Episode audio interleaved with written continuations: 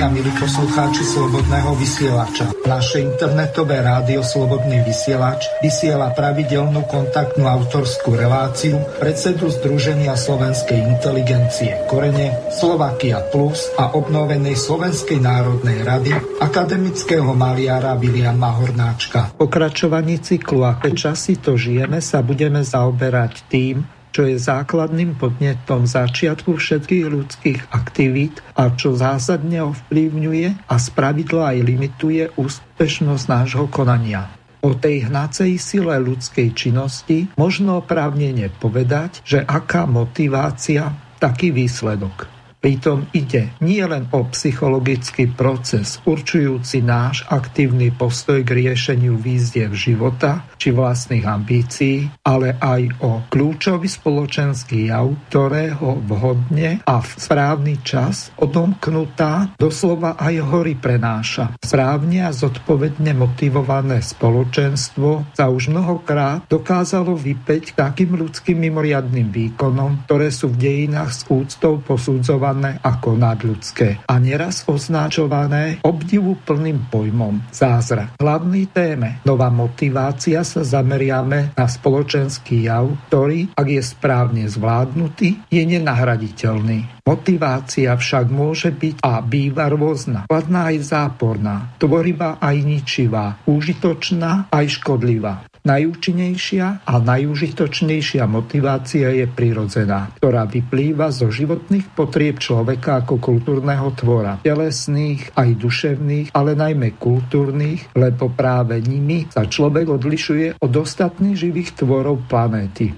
Príroda, ktorej organickou súčasťou sú aj ľudia, je vzorom vytvárania stále novej a novej motivácie. Ako zdroja sústavnej obrody, chuti do života, do nového rastu, rozvoja a zdokonaľovania sa pre všetko, čo ju tvorí. Ktorom sú aj úspešné, svoju funkciu zodpovedne plniace štáty, podporujúce tvorivú motiváciu svojich občanov rôznymi formami stimulácií. To bude ďalšou témou v našej relácii pri určovaní stratégie pre novú kladnú motiváciu slovenskej spoločnosti. Aj súčasná korona kríza nám dokazuje, že ju potrebujeme všetci, my aj náš štát. A viac než naliehavo.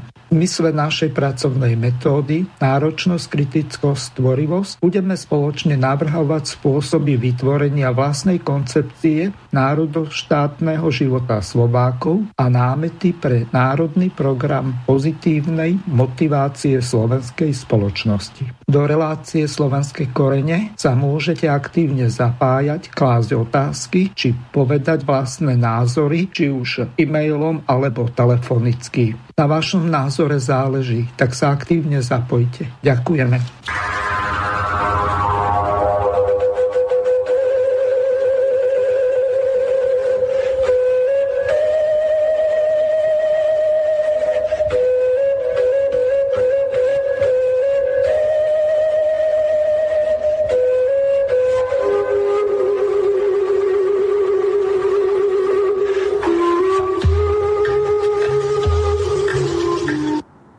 Takže vítam pána akademického maliara Viliama Hornáčka v jeho autorskej relácii Slovenské korene. Zdravím vás, Vilko.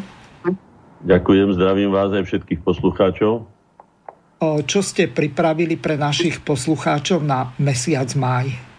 No to, čo ste prečítali, to som prichystal. Áno, čiže hlavná téma je nová motivácia, ale vy zvyknete s tým kalendáriom. Je nejaká zmena. Tak budeme pokračovať tak, ako sme mali. Áno. Len pripomeniem, že máme 60. reláciu. Dneska máme jubilejnú autorskú reláciu. Začali sme s pánom Borisom Korónim 27.2.2015. To znamená, že už je to 5 rokov, kde sme hovorili o najzásadnejšej premene slovenského národa v novodobých dejinách. Potom som predstavil korene Združenia slovenskej inteligencie, našu činnosť. Vyjadrili sme sa k významným osobnostiam ako Ľudovít Štúr, Slovanstvo a svet súčasnosti, rodina, rodičovstvo, deti, deformácia dejina historického vedomia, autentické dokumenty zápasov o národnú rovnoprávnosť Slovákov, príčiny rozdelenia Českej a Slovenskej federatívnej republiky, slovensko-české vzťahy, voľby 1990, dokumenty vedúce k zvrchovanosti, podiel z SSI Korene v zápase o zvrchovanosť a tak ďalej, nebudem to tu čítať, máme to, nájdete si to, bol by som rád, keby naši poslucháči navštívili našu stránku www.zsi-korene.sk, kde to majú všetko vlastne napísané a samozrejme aj ďalšie iné veci, aj tieto dokumenty, aj ich obsah alebo celú citáciu. Len som sa musel zamyslieť, pretože predsa len 60 relácií krát 2 až 4 hodiny, podľa toho teda, ktorá ako, je dosť času na to, aby sme si museli, alebo nie, že museli, aby sme si mohli zvážiť, že aké kvantum už aj tém a samozrejme aj názorov a zrejme aj vedomostí sme poskytli poslucháčom a bol by som rád, keby sa aktívne zapájali do našich relácií, pretože ide skutočne o nás, preto sa to nazýva Slovenské korene, kde hovoríme o koreňoch slovenskej kultúry, slovenského národa, nášho národného bytia, nášho národného života a budúcnosti. No a keď som si to prečítal, skutočne tam je mnoho tých názvov. Právo byť sebou, zázrak života, nádej obrody, osudovosť voľby, vládnuť či slúžiť iným. Čím horšie, tým lepšie. Chaos ako stratégia, autority a celebrity. Na čo máme štát? Civilizačný zlom? A tak ďalej, a tak ďalej. Naposledy sme sa zaoberali najúčinnejšou zbraňou, samozrejme zbraňou aj pri útočení, aj pri bránení, v našom prípade teda pri bránení. No a dnes budeme pokračovať tým, čo sme si povedali, čo je vlastne základom ľudskej činnosti, pretože ľudský tvor ako kultúrny tvor a vysoko inteligentný tvor koná vždycky na základe nejakej motivácie. Tá motivácia môže byť rôzna, ako sme si povedali v úvodnom slove. No a preto som vybral aj z tohto nášho kalendária veci, ktoré sú motivujúce alebo boli motivujúce vtedy, keď sa odohrali, pretože základným faktorom dejín je vlastne motivácia na niečo. Niekedy je tá motivácia skutočne dobročinná, málo kedy, musím povedať so žiaľom, väčšinou býva zločinecká, expanzívna, násilná, agresívna a tak ďalej. Tak sa tvorili dejiny, ako sa vraví, sa píšu skôr krvou obetí a mečom víťazov, ako rozumom. A to už na to prišiel významný nemecký a vôbec svetový filozof Herder, ktorý to už povedal dobre pred 300 rokmi. No. Takže poďme teda k nášmu kalendáriu, poďme si povedať, čo sa teda udialo v takomto zmysle. Ja som si tu označil plusky a mínusky tých motivácií. Podľa môjho názoru samozrejme môžeme mať rôzne názory na to, že či je to plusové alebo mínusové. V každom prípade treba povedať, že dejiny nikdy, alebo respektíve dejepisectvo, historiografia, nikdy nebudú objektívne, pretože vždy sú hodnotené z hľadiska toho človeka, ktorého sa bezprostredne týkajú. Poviem ešte naposledy, ale znovu zopakujem ten príklad, že jedna vojna, ktorá sa odohráva pri obliehaní mesta, má dva protichodné výklady. A to je výklad tých, ktorí to mesto dobývajú, a tých, ktorí to mesto bránia, pritom je to jeden a ten istý dátum, jedna tá istá vojna alebo udalosť, ale protichodné názory na to, ktoré sú legitímne, oprávnené, preto dejiny, nehľadajme v nich nejaké objektívne fakty, okrem toho, že kedy sa to odohralo a čo sa odohralo, ale to hodnotenie skutočne zostáva, je výsadou slobodného subjektu medzinárodného práva, ktorým my Slováci sme, aj na štát od 1.1.1993. Čiže z tohto hľadiska celkom otvorene to hovorím, tak ako Maďari hodnotia svoje dejiny z maďarského hľadiska, Česi z českého, Poliaci z polského, Nemci z nemeckého, tak aj Slováci budú a mali by a sú povinní podľa môjho názoru ich hodnotiť vyslovene zo svojho hľadiska.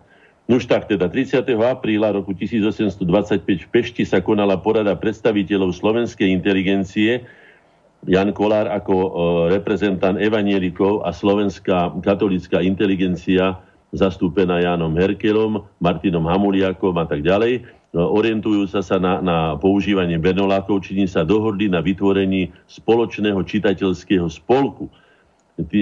Považujem všetky tieto veci, ktoré zjednocovali slovenský národ, kde povyšovala, alebo kde bola povýšená národný záujem nad akékoľvek iné, či už teda konfesionálne, alebo politické, či iné názory, alebo rozdielnosti, alebo regionálne, akékoľvek iné, vždycky to považujem za kladnú motiváciu. Takže toto, čo sa odohralo, považujem za veľmi kladnú záležitosť, kde sa mohli potom obrúsiť tie kamene, ktoré potom viedli teda hraní kameňov, ktoré viedli k tomu, že sa nakoniec dohodli tieto dve konfesie a vznikla Matica Slovenska, ktorej hlavní predstavitelia, predseda a podpredseda, povýšili národný záujem nad konfesionálne záujmy, čo považujeme za veľké plus. A to umožnilo slovenskému národu potom ďalej teda dotvárať zmysel svojich dejín a až po ten, ako som už povedal, 1.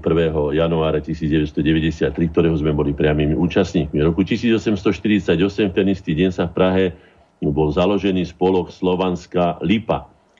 Na zakladajúcej schôdzke predniesol prejav aj Ľudovít Štúr. Znovu opakujem, je to zjednocovanie, to znamená, že všetky zjednocovania, ako prídeme na to v mnohých prípadoch, aj budeme o tom hovoriť dnes, zjednocovanie síl je našim národným osudom. Najmä preto, že sme najmenším geopolitickým subjektom v širokom ďalekom okolí, v strednej Európy. Musíme si uvedomiť, že ak chceme byť úspešní, musíme len spolupracovať vzájomne, medzi sebou podporovať sa, pomáhať si a nie sa trieštiť, rozbíjať na rôzne parciálne záujmy. V roku 1888 v Martine položili základný kameň Národného domu.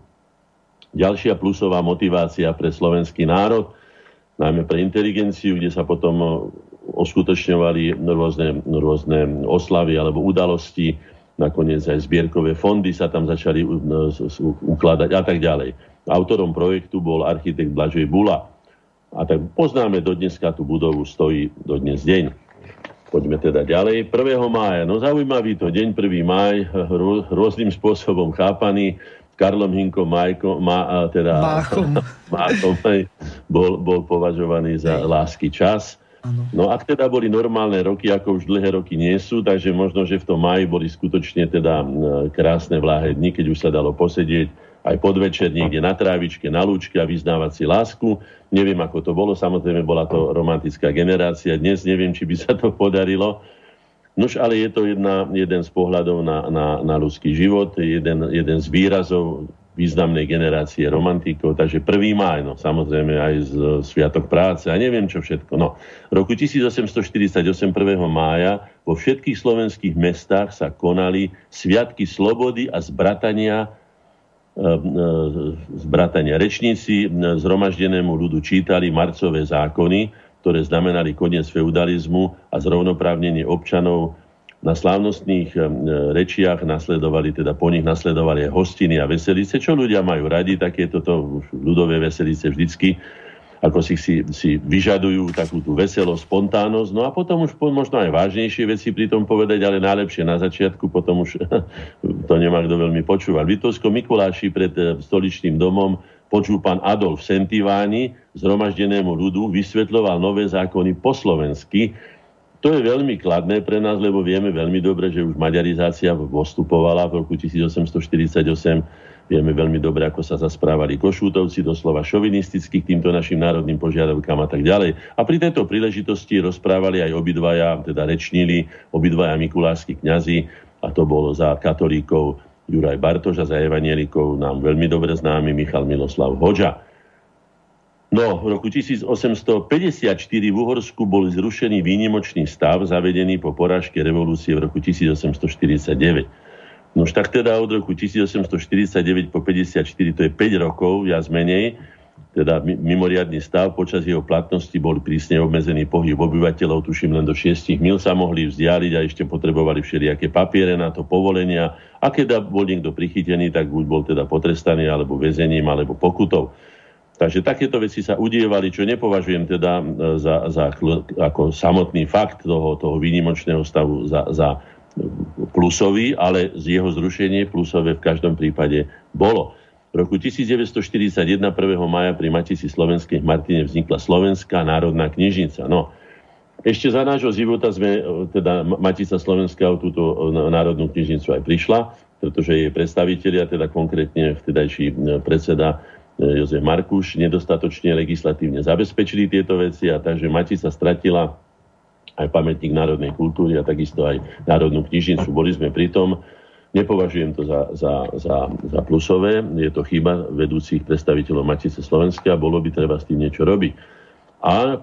mája je tu aj mám tu napísané, teda konkrétne sčítanie obyvateľov Uhorska. Ambíciou Jozefa II. Bolo prebudovať habsburskú monarchiu na pevne centralizovaný a dobre organizovaný štát. No a bolo treba samozrejme spočítať aj obyvateľov. Na Slovensku bola koncentrácia obyvateľstva vyššia, ako bol uhorský priemer. Bratislavská stolica mala 54 obyvateľov na kilometr štvorcový, čo bolo najviac v celej krajine. Teda v celom Uhorsku, Oravská stolica 37. Najľudnatnejším mestom bol Debrecín, mal 29, povedzme 30 000 obyvateľov, tak si predstavme, aké to boli pomery, keď roku 1784 bolo najväčším mestom Uhorska, bol Debrecín, ktorý mal 30 000 obyvateľov. Hneď po ňom nasledovala s 28,5 000 Bratislava, Banská Štiavnica, Banská Belá, dokonca s 20 500 obyvateľmi. Zvolen mal iba 1600 obyvateľov a tak ďalej. No je zaujímavé si prečítať túto štatistiku. V Uhorsku žilo 306 000 šlachticov. Bolo to úžasné prehustenie šlachticov oproti iným európskym štátom. Samozrejme, to ešte sa ťahalo niekedy o zlatej búry z roku 1222, keď si vymohla šlachta všelijaké, teda dalo by sa povedať, nadpráva a to zúrivo na nich trvala. O tom boli aj stavovské povstania a neviem čo všetko. A držala si to až do, by sa dalo povedať, až do konca Prvej svetovej vojny. Preto bolo aj značne Uhorsko, aj kvôli tomu to bolo zaostalejšie oproti iným. V Čechách pripadal napríklad jeden šlachtic na 855 obyvateľov. No skrátka boli to pomery ešte feudálne. No, bola to veľmi zaostalá časť Európy. V roku 2004 Slovensko spolu s Maďarskom 1. mája, Českom, Polskom, ale Slovinskom a Maltou, Cyprom, Litvou, Lotyšskou a Estonskom sa stali členmi EÚ. No, to sa týka bezprostredne našich združením, pretože my sme v tento deň, ktorý sme nazvali Deň vstupu Európskej únie na výsostné územie Slovenskej republiky, za veľmi ponižujúcich okolností, keď sme museli v tzv. Bielej knihe povedať celé naše kapacity, naše zdroje, všetko sme museli tam jednoducho povedať.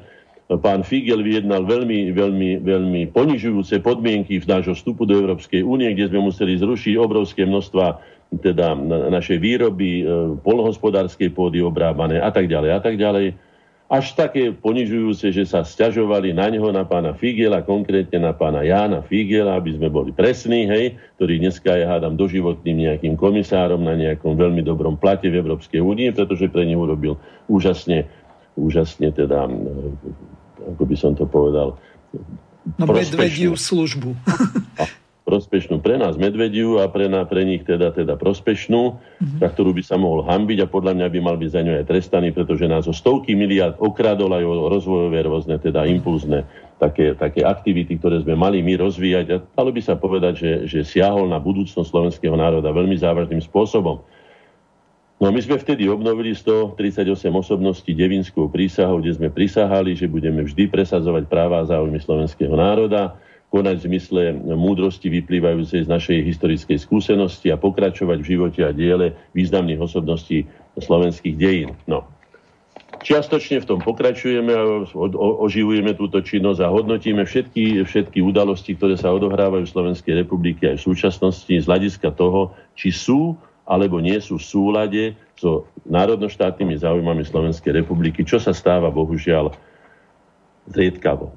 2. mája roku 1882 za účasť v nevlasteneckých a panslavistických tajných spolkoch vylúčili 12 slovenských študentov z Evangelického lícea v Prešove. No už takto sme bojovali my za svoju národnú emancipáciu a veľmi si ani nevážime, ani dnes budeme o tom hovoriť, ohľadom tej motivácie, pretože je to jedna z motivácií, svoju vlastnú identitu slovenskú, ktorá bola draho vykúpená, zachránená a draho vykúpená krvou mnohých významných slovenských vlastencov. A samozrejme utrpením slovenského národa, ktorý bol ponižený až na taký, že mnohí o ňom hovorili, že ani neexistuje a že človek ani nie je, vlastne Slovák nie je ani človek, veď to od member, to poznáme veľmi dobre a tak ďalej a tak ďalej. No. 3. máj je zaujímavým dátumom z hľadiska nášho najvýznamnejšieho osvietenského klasicistického básnika Jana Holého. A tento 3. máj bol aj šťastným, aj nešťastným dňom. 3. 3. mája roku 1842 navštívil v Maduniciach slávny ruský slavista Petrohradskej univerzity profesor Izmail Ivanovič Zreznevský, ktorý vysoko hodnotil tohto nášho skutočne geniálneho básnika nazývaného slovenský Homer. A pri tej príležitosti ten, čo ho viezol ako Streznevského k Holému, tak povedal o ňom toto hodnotenie, ktoré by som prijal teda aj iným ľuďom. Počúvajte dobre, čo mu povedal. Takého kňaza medzi tisícami nenájdete. Takého dobrého človeka na celom svete niet.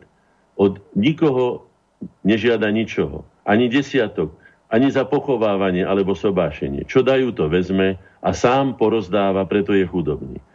Ale on na to ani nemyslí, už mu dávali aj lepšie fary, chceli ho spraviť kanonikom, chce umrieť v Maduniciach. A piesne, aké skladá. Hej! No, tak takto ho opísal.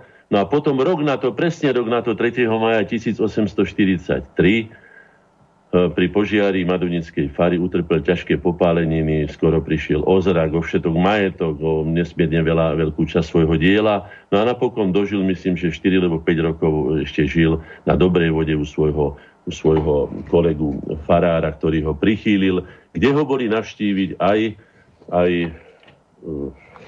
myslím, hodža s Urbanom a Štúrom, a boli si pýtať od neho zvolenie alebo dovolenie o tom, že či teda má byť základom spisovnej slovenčiny stredoslovenčina, čo bola veľmi ťažká voľba pre tohto geniálneho básnika. Bol taký veľkorysý, že povedal áno, hoci celé svoje dielo mal napísané v tzv. Kultúrnej západoslovenčine, teda Bernolákovčine. Napriek tomu urobil to veľké gesto, za čo si ho treba mimoriadne vážiť, že povýšil opäť národný záujem, celonárodný, na svoj osobný záujem. Celé dielo, ako som povedal, mal napísané iným jazykom. 4. mája roku 1906 spišský biskup Alexander Párvy potrestal ružomberského farára Andreja Hlinku za jeho národné angažovanie. Vieme, tento sa ťahal až pápežovi, nakoniec pápež dal zapravdu Hlinkovi, čo je veľmi výnimočná záležitosť. To znamená, že museli skutočne už Maďari v tomto období, 1906-1907 bola Černová, vieme veľmi dobre, aké sa odohrávali vtedy tvrdé útoky na slovenskú národnosť, aká maďarizácia, najmä po miléniových oslavách roku 1896, ako sa teda pritvrdilo. Bolo to veľmi, veľmi zlé, veľmi negatívne obdobie a mám tu veľké mínus, teda tá motivácia, ktorá viedla Alexandra Párvyho, aby zlomil tohto národovca, ružomberského farára Andreja Hlinku, bola teda devastujúca, ale nepodarilo sa a je to veľmi nádejné pre nás, lebo tam sme si uvedomili, alebo si môžeme uvedomiť a poučiť sa na tom, že Hlinka sa nedal, a hoci bol zatvorený aj v maďarských, aj v českých, alebo československých väzniciach, nikdy nezradil slovenský národ a preto má podľa môjho názoru právo nazývať sa otcom národa v tých rokoch prvej tretiny 20. storočia. Určite nebolo významnejšej osobnosti, ako bol Andrej Hlinka. Ďalší dátum smutný 4. mája 1919 po prilete na letisko nedaleko Vajnor zahynul minister vojny československej vlády generál Milan. No, nie je to presne napísané, čo čítam z tých rôznych análov. Už sme si o tom povedali mnohé. Zaujímavá skutočnosť je tá, že na mapách z roku 1919 je to, kde mal pristať vo Vajnoroch, teda na letisku, kde sa to hovorí, kde bolo prichystané miesto, kde boli zapálené akési súdy, ktoré mali ukazovať rýchlosť a smer vetra a zároveň miesto pristátia. Bolo na týchto mapách napísané a je napísané do dneska deň Močiar. Dobre, počujete, to znamená, že nebolo to ešte dostatočne odmelierované. Až o niekoľko rokov sa začali odmelierovať, dnes už je to odmelierované, je to kúsok od toho Odrače, kde býva momentálne ja, takže je to tak, dneska sa už tam pristáva dá. No ale vtedy, keby tam bolo to kaprónik, chcelo pristáť na tej rozbahnenej močaristej, tak by pravdepodobne bolo dopadlo rovnako, ako dopadlo aj tak, keď hľadalo iné miesto, vtedy už poškodené streľbou, ako hovoria svedkovia. To znamená, že mnoho indícií vedie k tomu, že išlo o likvidáciu, o fyzickú likvidáciu Štefánika. Potom, čo bol najprv likvidovaný spoločensky, teda vplyvovo, aj politicky odvelený, kde si ich na Sibír, keď sa delili tuto už vládne kresla. No a potom mu bola pridelená bezvýznamné ministerstvo ministra vojny po vojne, po prvej svetovej vojne, kým ministerstvo obrany, myslím, že malo, ak sa nemýlim, Klofáš alebo nejaký taký český pán Hornáček, ale tu je jedna veľmi dôležitá vec. To ministerstvo vojny bola úplne reálna vec z viacerých dôvodov. Bojovalo sa v Severnom Tešínsku alebo v terajšom Polskom Tešínsku, bojovalo sa na Ruskom fronte, ešte vracali sa tí legionári, bojovalo sa potom proti tzv. Republikám rád, to boli tie, neviem, či anarchistické alebo bolševické vojska. Na Slovensku vznikala Prešovská republika rád, čiže to v podstate bolo tiahnutie buď z Maďarska, alebo dokonca aj z Ukrajiny cez Podkarpatskú Rus, čiže to ten termín alebo tá funkcia minister vojny, tak v tom čase bol úplne reálny, hoci bolo už po skončení prvej svetovej vojny. Nech sa páči. Keby ste poznali literatúru, ktorá je konkrétna, to znamená listy, tak vyjadrenie, budem vám ho citovať viac menej presne, pána Tatička Masaryka bolo: udelil sem Štefánikovi ministerství, ktorého sa samozrejme vzdá. Som sa to po česky povedal. To znamená, že so Štefánikom sa nerátalo. No. A keď Štefánik zahynul týmto spôsobom, pani Horáková, myslím, alebo ako sa volala tá jeho osobná tajomnička, ktorá písala všetko, čo pán Tatíček povedal, tak povedala túto vetu aj napísaná v jej spomienkach na Masarykovcov. Když sa pán prezident doviedel, že Štefánik zahynul, tiše, ako by pro sebe řekl: to je dobře. No, takže týmto skončíme, nepoďme už ďalej, pretože to by sme mohli celú reláciu tomu venovať. Venujem sa tomu, 4 naši členovia napísali veľmi obsiahle knižky o Štefánikovi, považujem sa za odborníka na túto tematiku a mám dostatok dôvodov na to, aby som mohol otvorene do verejného priestoru povedať, že s najväčšou pravdepodobnosťou išlo o úkladnú vraždu, aby sa zbavili Štefánika a vyradili ho, pretože Štefánik mal úplne iné predstavy o usporiadaní československého štátu, ale najmä o rovnoprávnom postavení slovenského národa v ňom, čo sa nikdy nestalo za Československej republiky. Takže to sme si povedali, poďme na 5. mája roku 1908 Kráľovský okresný súd v slovenskom mestečku Kovačica v Srbsku odsúdil 35 tamojších obyvateľov na úhradný trest 6 rokov a 8 mesiacov väzenia aj vysokú finančnú pokutu za ich odpor proti maďarským bohoslužbám. Už tak teda s týmto sa stretáme aj do dneska deň. Už sme aj písali na biskupskú konferenciu a už sme sa obracali na rôzne autority, že sú ešte dodnes dediny, alebo teda oblasti z dnešnej Slovenskej republiky, kde nemajú veriaci omše v slovenskom jazyku, pritom v maďarskom jazyku majú všade, kde sa maďarskí obyvatelia nachádzajú. No, to, že v tomto období okolo roku 1905, 6, 7, 8 a tak ďalej, začalo doslova maďarizačné besnenie. Veď 1907 bola tá Černova, vieme veľmi dobre, a po neho zákony a to všetko, čo začalo. Tak slovenský národ sa teda bránil, ako vládal, a nebyť toho, že mu pomôžu takí ako Björnsten alebo Scotus Viator teda, a tak ďalej, viacerí, ktorí by mali podľa môjho názoru mať tu na samostatné sochy a podľa mňa aj parky. Ja som to navrhoval v Petržalke, teda akože za Dunaj, na druhej strane Dunaja, aby sme prejavili úctu týmto ľuďom, ktorí urobili z čiste vnútornej záležitosti maďarského štátu, respektíve uhorského štátu, ktorý ovládali Maďari, urobili medzinárodnú otázku a pomohli Slovákom sa emancipovať, za čo im teda skutočne mali by sme sa im poďakovať takýmto veľkorysým spôsobom, že by mali mať tu na svoje sochy a svoje parky alebo svoje námestia. V roku 1945 5. mája vláda sa uznala predmníchovskú líniu slovensko-polskej hranice na Orave. To sa ma týka do tej miery, že to veľmi dobre poznám, pretože matka moja je Oravka, aj na Spiši, a prepustila Polsku 27 obcí, ktoré od roku 1920 a potom od septembra 1939 boli súčasťou Slovenska. Obyvatelia s týmto nesúhlasili, vieme veľmi dobre, že žiadali sa aj Tatičkovi Masarykovi, keď sme ho spomenuli, ani ich neprijal, odmietol to. Preto došlo ku konfliktom s polskou administratívou a aj vojenským, by som povedal, bezpečnostnými zložkami. ale aj so zbrojenými extrémistami. Ja si spomínam na to, že najbývalý náš člen Dušan Čaplovič bol odhaliť pamätník, meno si nepamätám toho teroristu, ktorý strieľal Slovákov, nazývali ho Agoň, ktorého denník aj sa našiel, aj sa hovorilo o exekúciách, ako strieľa týchto slovenských vlastencov, zabíjali ich za to, že chceli pripojenie.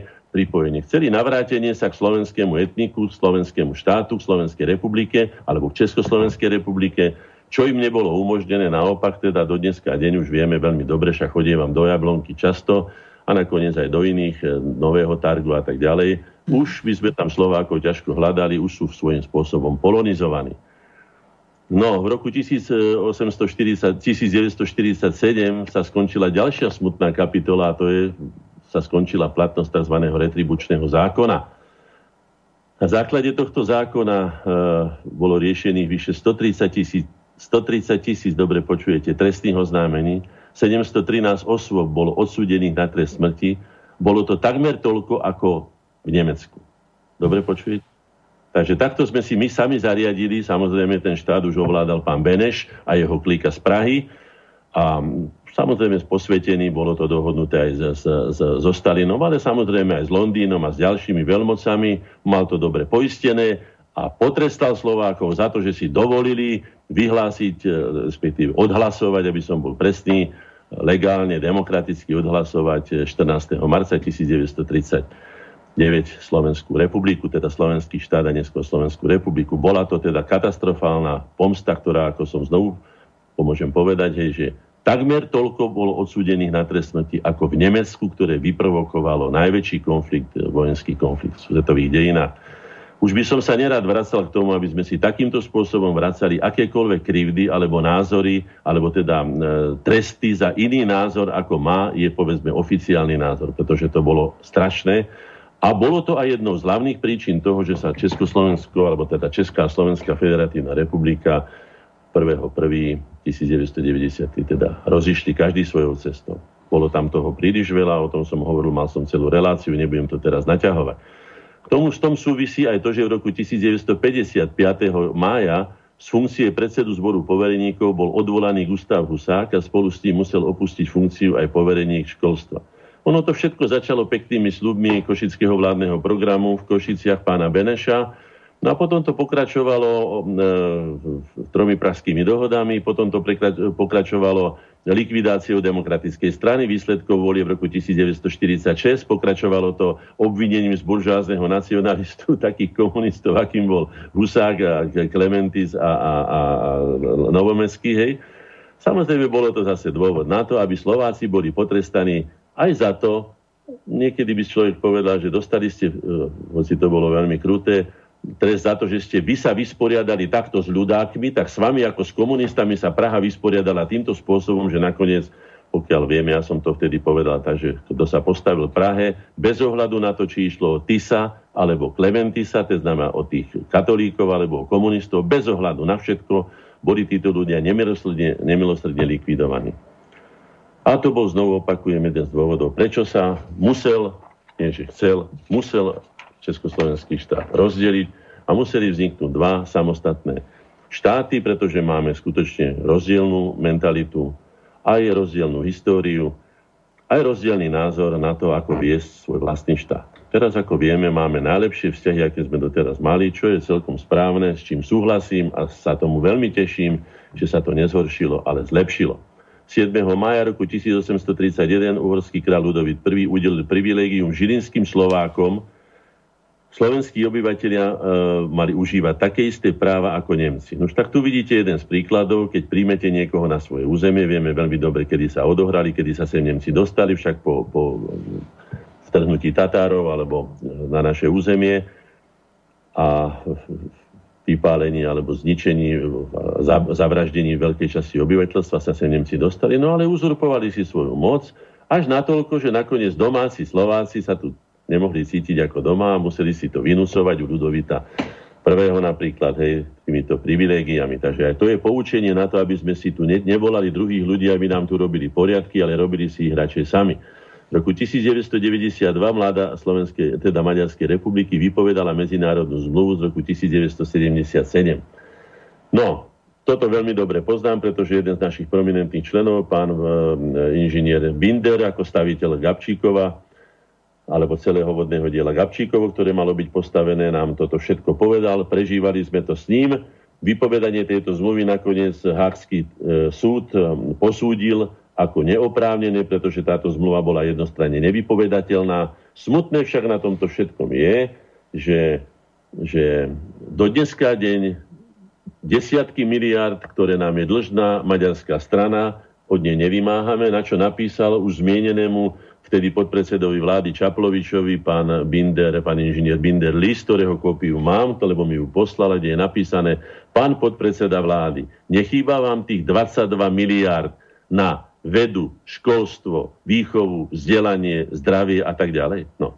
Položil mu rečnícku otázku, ale vtedy bolo pusipajtašovanie sa s maďarskou stranou, ktorá nás týmto spôsobom veľmi poškodila aj finančne, aj na dobrom mene, aj na priateľstve, pretože viem, že viete, že som ako ako jediný odmietol ratifikovať tzv. Základnú slovensko-maďarskú zmluvu o dobrom susedstve a priateľskej spolupráci, a Mečiarovi som povedal celkom jednoznačne, že dobrý sused a priateľ sa takýmto spôsobom nespráva, a preto nebudem hlasovať za zmluvu, ktorá je dedikovaná o dobrom susedstve a priateľskej spolupráci, pretože Maďari si to nezaslúžia, pokiaľ si nevyrovnajú s nami, a nie len tieto, ale mnohé iné veci. Mali by sa nám ospravedlniť za to, akým spôsobom narábali so slovenským národom, ako odnárodňovali, akými praktikami agresívnymi, ktoré nemali obdobie ani v Európe, aj takto boli posudzované kultúrne Európou, keď bolo nazvané Uhorsko väzením národov.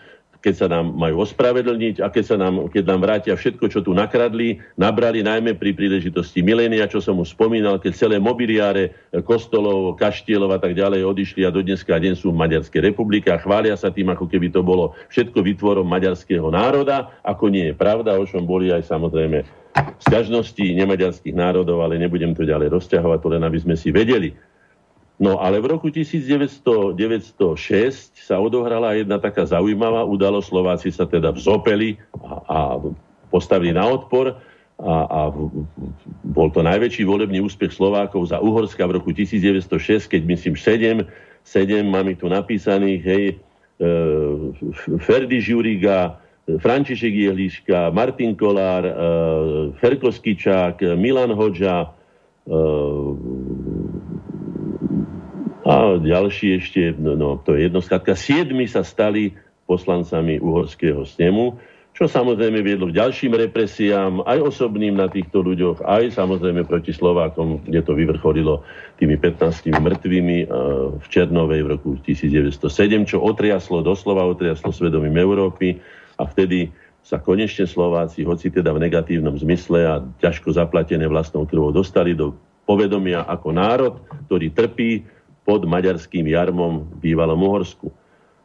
9. máj, je to známy, trošku sporný, dnes sa hovorí o 8. máji, deň oslobodenia od fašizmu, alebo teda od nacizmu, lepšie povedané, deň porážky nemeckého nacizmu je to. To je presne povedané, úplne presne. Deň porážky a kapitulácie nemeckého nacizmu. No, odohralo sa to v noci z 8. na 9. mája, keďže sú tam tie časové pásma, tak v Moskve to znamenalo 9. maj, pre západnú Európu si povedali, že 8. maj, teraz sa teda učíme 8. Dlhé roky sme sa učili 9. No, v roku 1861, 9.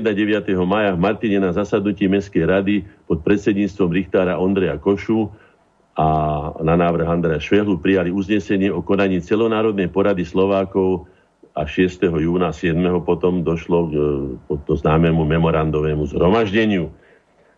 To je veľmi slávny deň, táto motivácia skutočne naplnila nádejami celý slovenský národ, a sa hovorí, že vo vtedajšom Martine, ktorý bol väčšou dedinou na dnešné pomery, malým mestečkom, prišlo viacej týchto delegátov, alebo teda hosťov na toto memorandového zhromaždenia, ako bolo pôvodného obyvateľstva vtedajšieho Martina. No, 10. mája pri Litovskom Mikuláši sa z iniciatívy Štefana Marka Daxnera a Janka Francisciho zišli príslušníci mladej generácie a rokovali o politickom programe pre Slovákov. Medzi účastníkmi porady boli Ľudovík Štúr, Hodža, Hurban, Škultéty, Červená, Kellner Hostinský a ďalší. Bola to skutočne významná porada.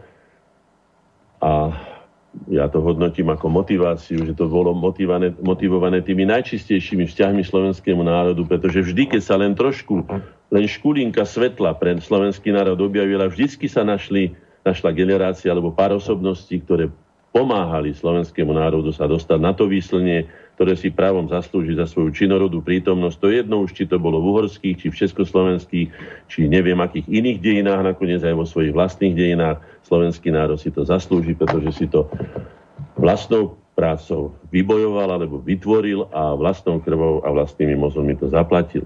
11.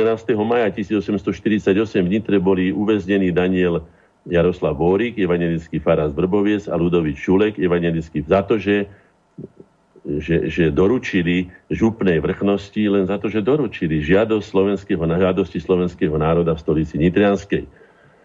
No už tak tieto žiadosti sú veľmi, veľmi významné. Je to veľmi, veľmi kladná iniciatíva, ktorú treba vysoko hodnotiť. Boli prvým politickým aktom Slovákov na celonárodnej úrovni a zároveň aj našim prvým národným programom s výraznými demokratickými prvkami, z ktorých viaceré predstihli svoju dobu. Toto mal povedať pán Dubček, keď mu dostával čestný doktorát v Taliansku, mal povedať, že pochádza z domu, kde sa narodil Ľudovít Štúr, ktorý patril ku generácii, ktorá robila už v časoch meru 8, teda v polovici 19. storočia, vysokodemokratické a vysokohumanistické dokumenty, ktoré predčili aj iné, pretože žiadali slobodu nielen pre seba, ako to vtedy bolo zvykom, ale žiadali slobodu pre všetky národy. Takže bolo to treba povedať, no už sa to nikdy neuskutoční. 12. maja 1848 v súvislosti s proklamovaním žiadosti slovenského národa bol vydaný zatýkač na Ľudovíta Štúra, Jozefa Miloslava Hurbana, a mám ho tu za chrbtom, nejdem ho teraz, už som ho čítal niekoľko razy, je to tam skutočne napísané, akého sú zrastu, aké majú, a že treba teda ich okamžite týchto ľudí odovzdať. Alebo keby ich boli chytili, ešte by boli aj 100 zlatých dostali za to, že by ich boli na najbližšiu hrušku alebo na najbližší strom obesili, a ešte by boli dostali za to aj peniaze. V roku 1891 v Clevelande USA vyšlo prvé číslo novín Jednota. Prvá slovenská katolícka Jednota bol najstarší a najväčší spolok dlhoročne v Spojených štátoch amerických. Jeho hlavným cieľom bolo udržovať slovenský národ v náboženstve a podporovať literatúru na Slovensku, obhajovať katolícku slovenskú jednotu, zoznamovať a zbližovať sa slovenských rodákov s bodrým národom českým. No, takto sme sa vtedy mali radi. Z našej stránky boli tieto vzťahy úprimné a podľa mňa aj plodné. Kus roboty tu odrobil na tomto poli aj generál Štefánik. Odmenu poznáte, už som o nej hovoril mnoho razy. Slováci sa veľkého poďakovania od Prahy nikdy nedočkali a to bol, znovu opakujem, jeden z dôvodov, prečo sa muselo toto štátne spolužitie kultúrnym spôsobom, aj ústavným spôsobom. A verím, že aj takým by som povedal priateľským, s pochopením toho, že asi nemôžeme spolu žiť, bude lepšie, keď budeme žiť každý o sve. Bolo to bez preliatia krvi, to veľmi kvitovala aj svetová verejnosť. Ja si to vážim, že som mohol k tomu prispieť aj slovenská inteligencia tým, že naše zhromaždenia, aj keď boli jednoznačne za slovenskú emancipáciu a samostatnosť štátnu, nikdy v živote neboli proti niekomu, ale boli za tie práva, ktoré prirodzene patria slovenskému národu. Vždycky sme boli za niečo. V roku 1875 v Uhorsku sa uskutočnila daňová reforma, ktorá ako obyčajne zvýšila staré a zaviedla nové poplatky. No tak sa môžeme tešiť, že po tejto koronakríze príde ďalšia nejaká taká úprava, bude sa to volať úprava alebo reforma. V podstate to bude deforma, ktorá nás pripraví o tie zbytky peňazí, ktoré nám nechali už pri tej reforme, keď sa menila slovenská koruna na euro. Vieme veľmi dobre, akú vlasteneckú, vo veľkých úvozovkách, úlohu zohrali slovenskí financmajstri a dohadovatelia toho typu ako pán Figel, ako som povedal, a samozrejme mnohí ďalší. Niečo také veselšie poviem, alebo také ľahšie.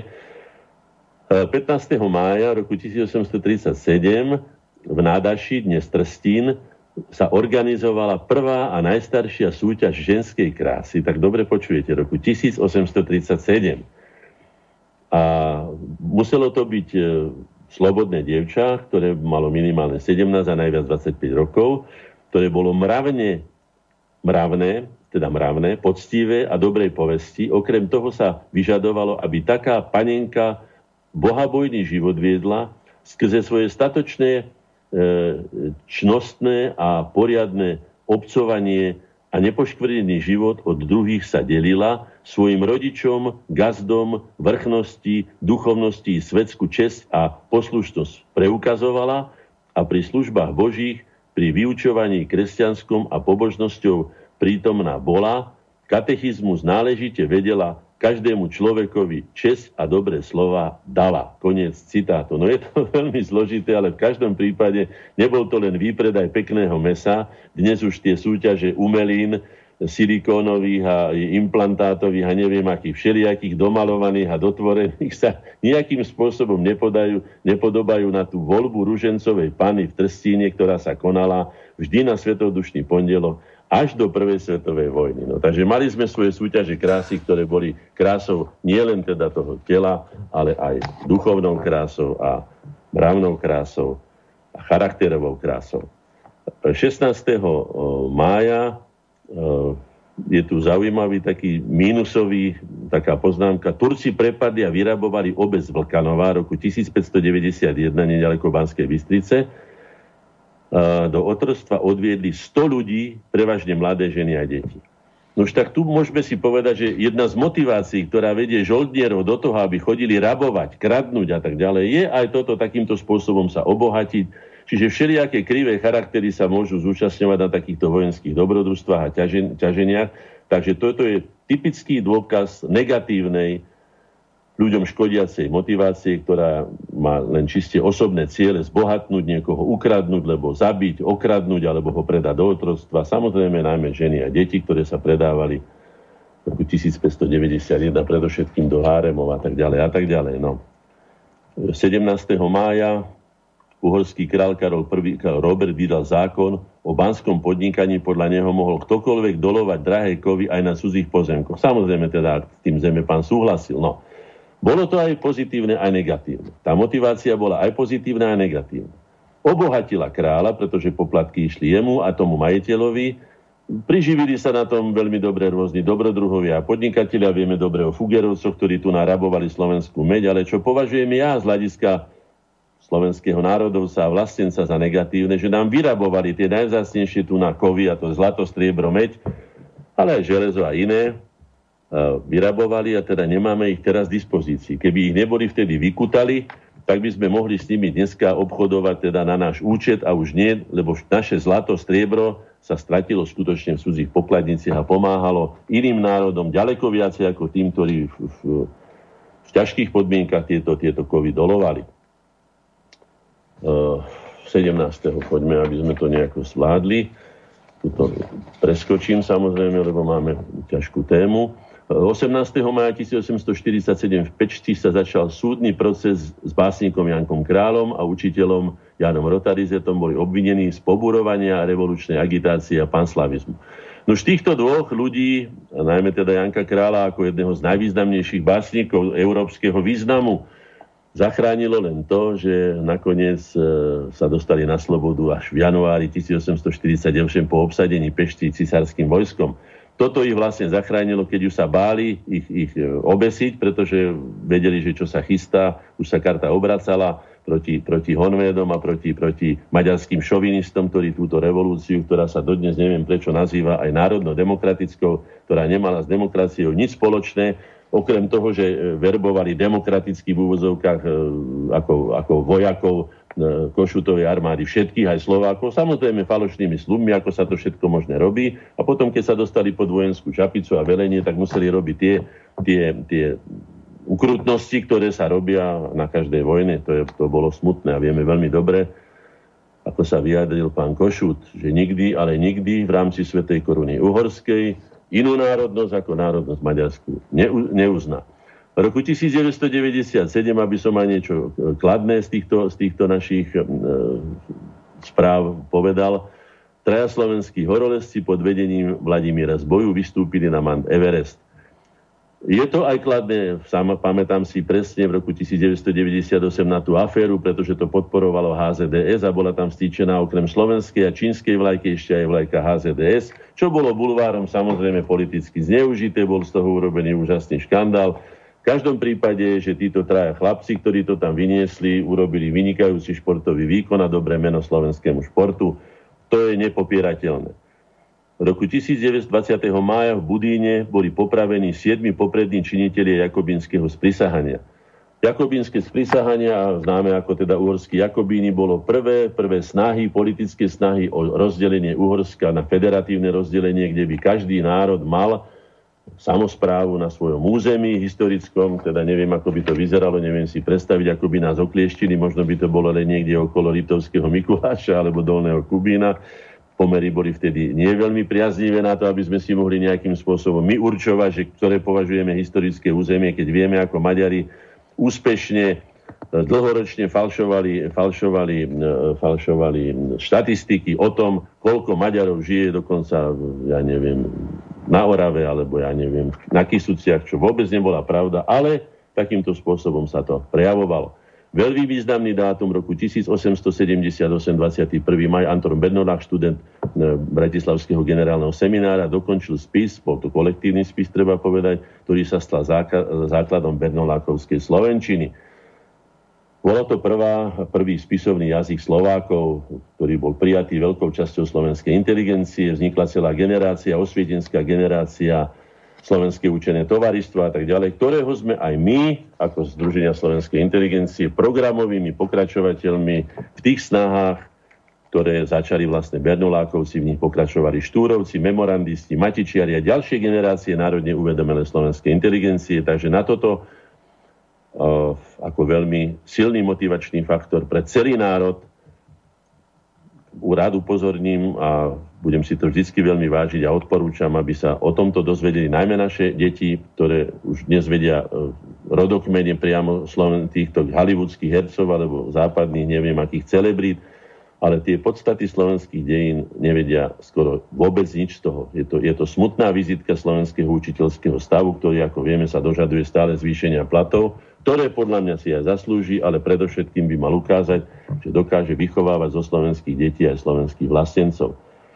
Maďarizácia ľudového školstva, keď sme pri tých učiteľov, v roku 1879 maďarizačný tlak sa po rakúsko-uhorskom vyrovnaní ešte zvýšil podstatným spôsobom a sústredil sa už nie len na úrady a stredné školy, ale aj na základné školy, ktoré úplne stratili ten charakter základných škôl, kde sa mali vlastne stratil svoju pôvodnú funkciu, kde namiesto základov vzdelanosti sa tu deti od prvej hodiny mechanicky učili cudzí jazyk. Spomínam si na svojho ujka Martina, brata mojej babky Hany z Oravy, z Beňadova, jeden z posledných jediniek už takmer na poľských hraniciach, keď povedal, že ho tak zbil učiteľ za to, že sa cez prestávku rozprávali po slovensky v Beňadove, kde bolo vtedy, neviem, teraz je tam 100 domov, vtedy tam bolo možno 20, hej, to bola maličká dedinka. Tak ešte aj tam samozrejme vyzúril sa pravdepodobne tento učiteľ, ktorý bol daný na takzvanú Uhorskú Sibír, tam niekde na Terchovú, na Oravu, na Kisuce, hej, tak sa vyzúril potom na nejakom chlapčati za to, že rozprával slovenským jazykom. 23.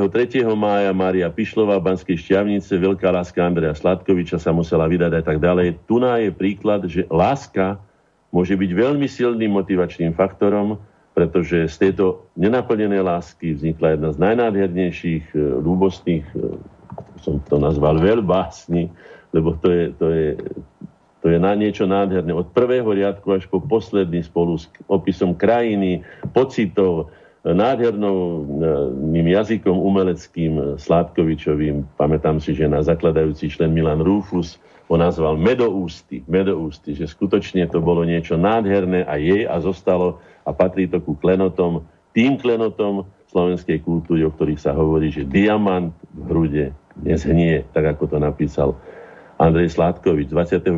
mája 1822 slovenskí veriaci zo Štvrte Jozefovo v Pešti požiadali ostrihomského kanonika Alexandra Rudná, známeho to slovenského národovca a priaznivca, aby nariadil celebrovanie omší v slovenskom jazyku. No k tomuto poviem len toľko, že skúste si niekto, kto budete mať možnosť pozrieť telefónny zoznam budapešťanský a zistíte, koľko je tam slovanských mien, že ich je prevaha.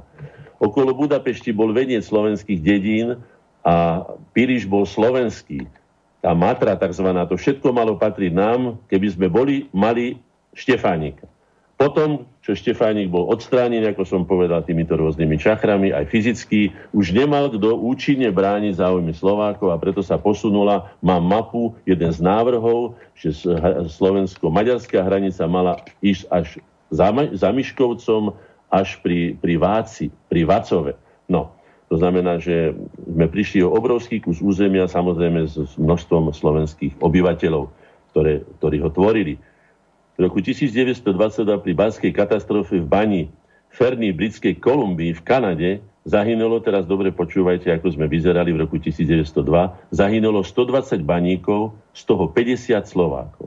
To znamená, že takmer polovica, to znamená, keď už niekto hovorí, že však aj Slováci chodili tak, ako teraz chodí niekto za lepším chlebíkom. No my sme za lepším chlebíkom nechodili, sme si ho ťažko dorábali a väčšina tých ľudí, ktorí išli zo Slovenska, aj môj dedo bol zasýpaný v belgickej bani v roku 1939, teda 30 rok po krachu na newyorskej burze, ktorá spôsobila to, čo spôsobila, ktorá nakoniec doviedla Európu až k svetovej vojne roku 1939.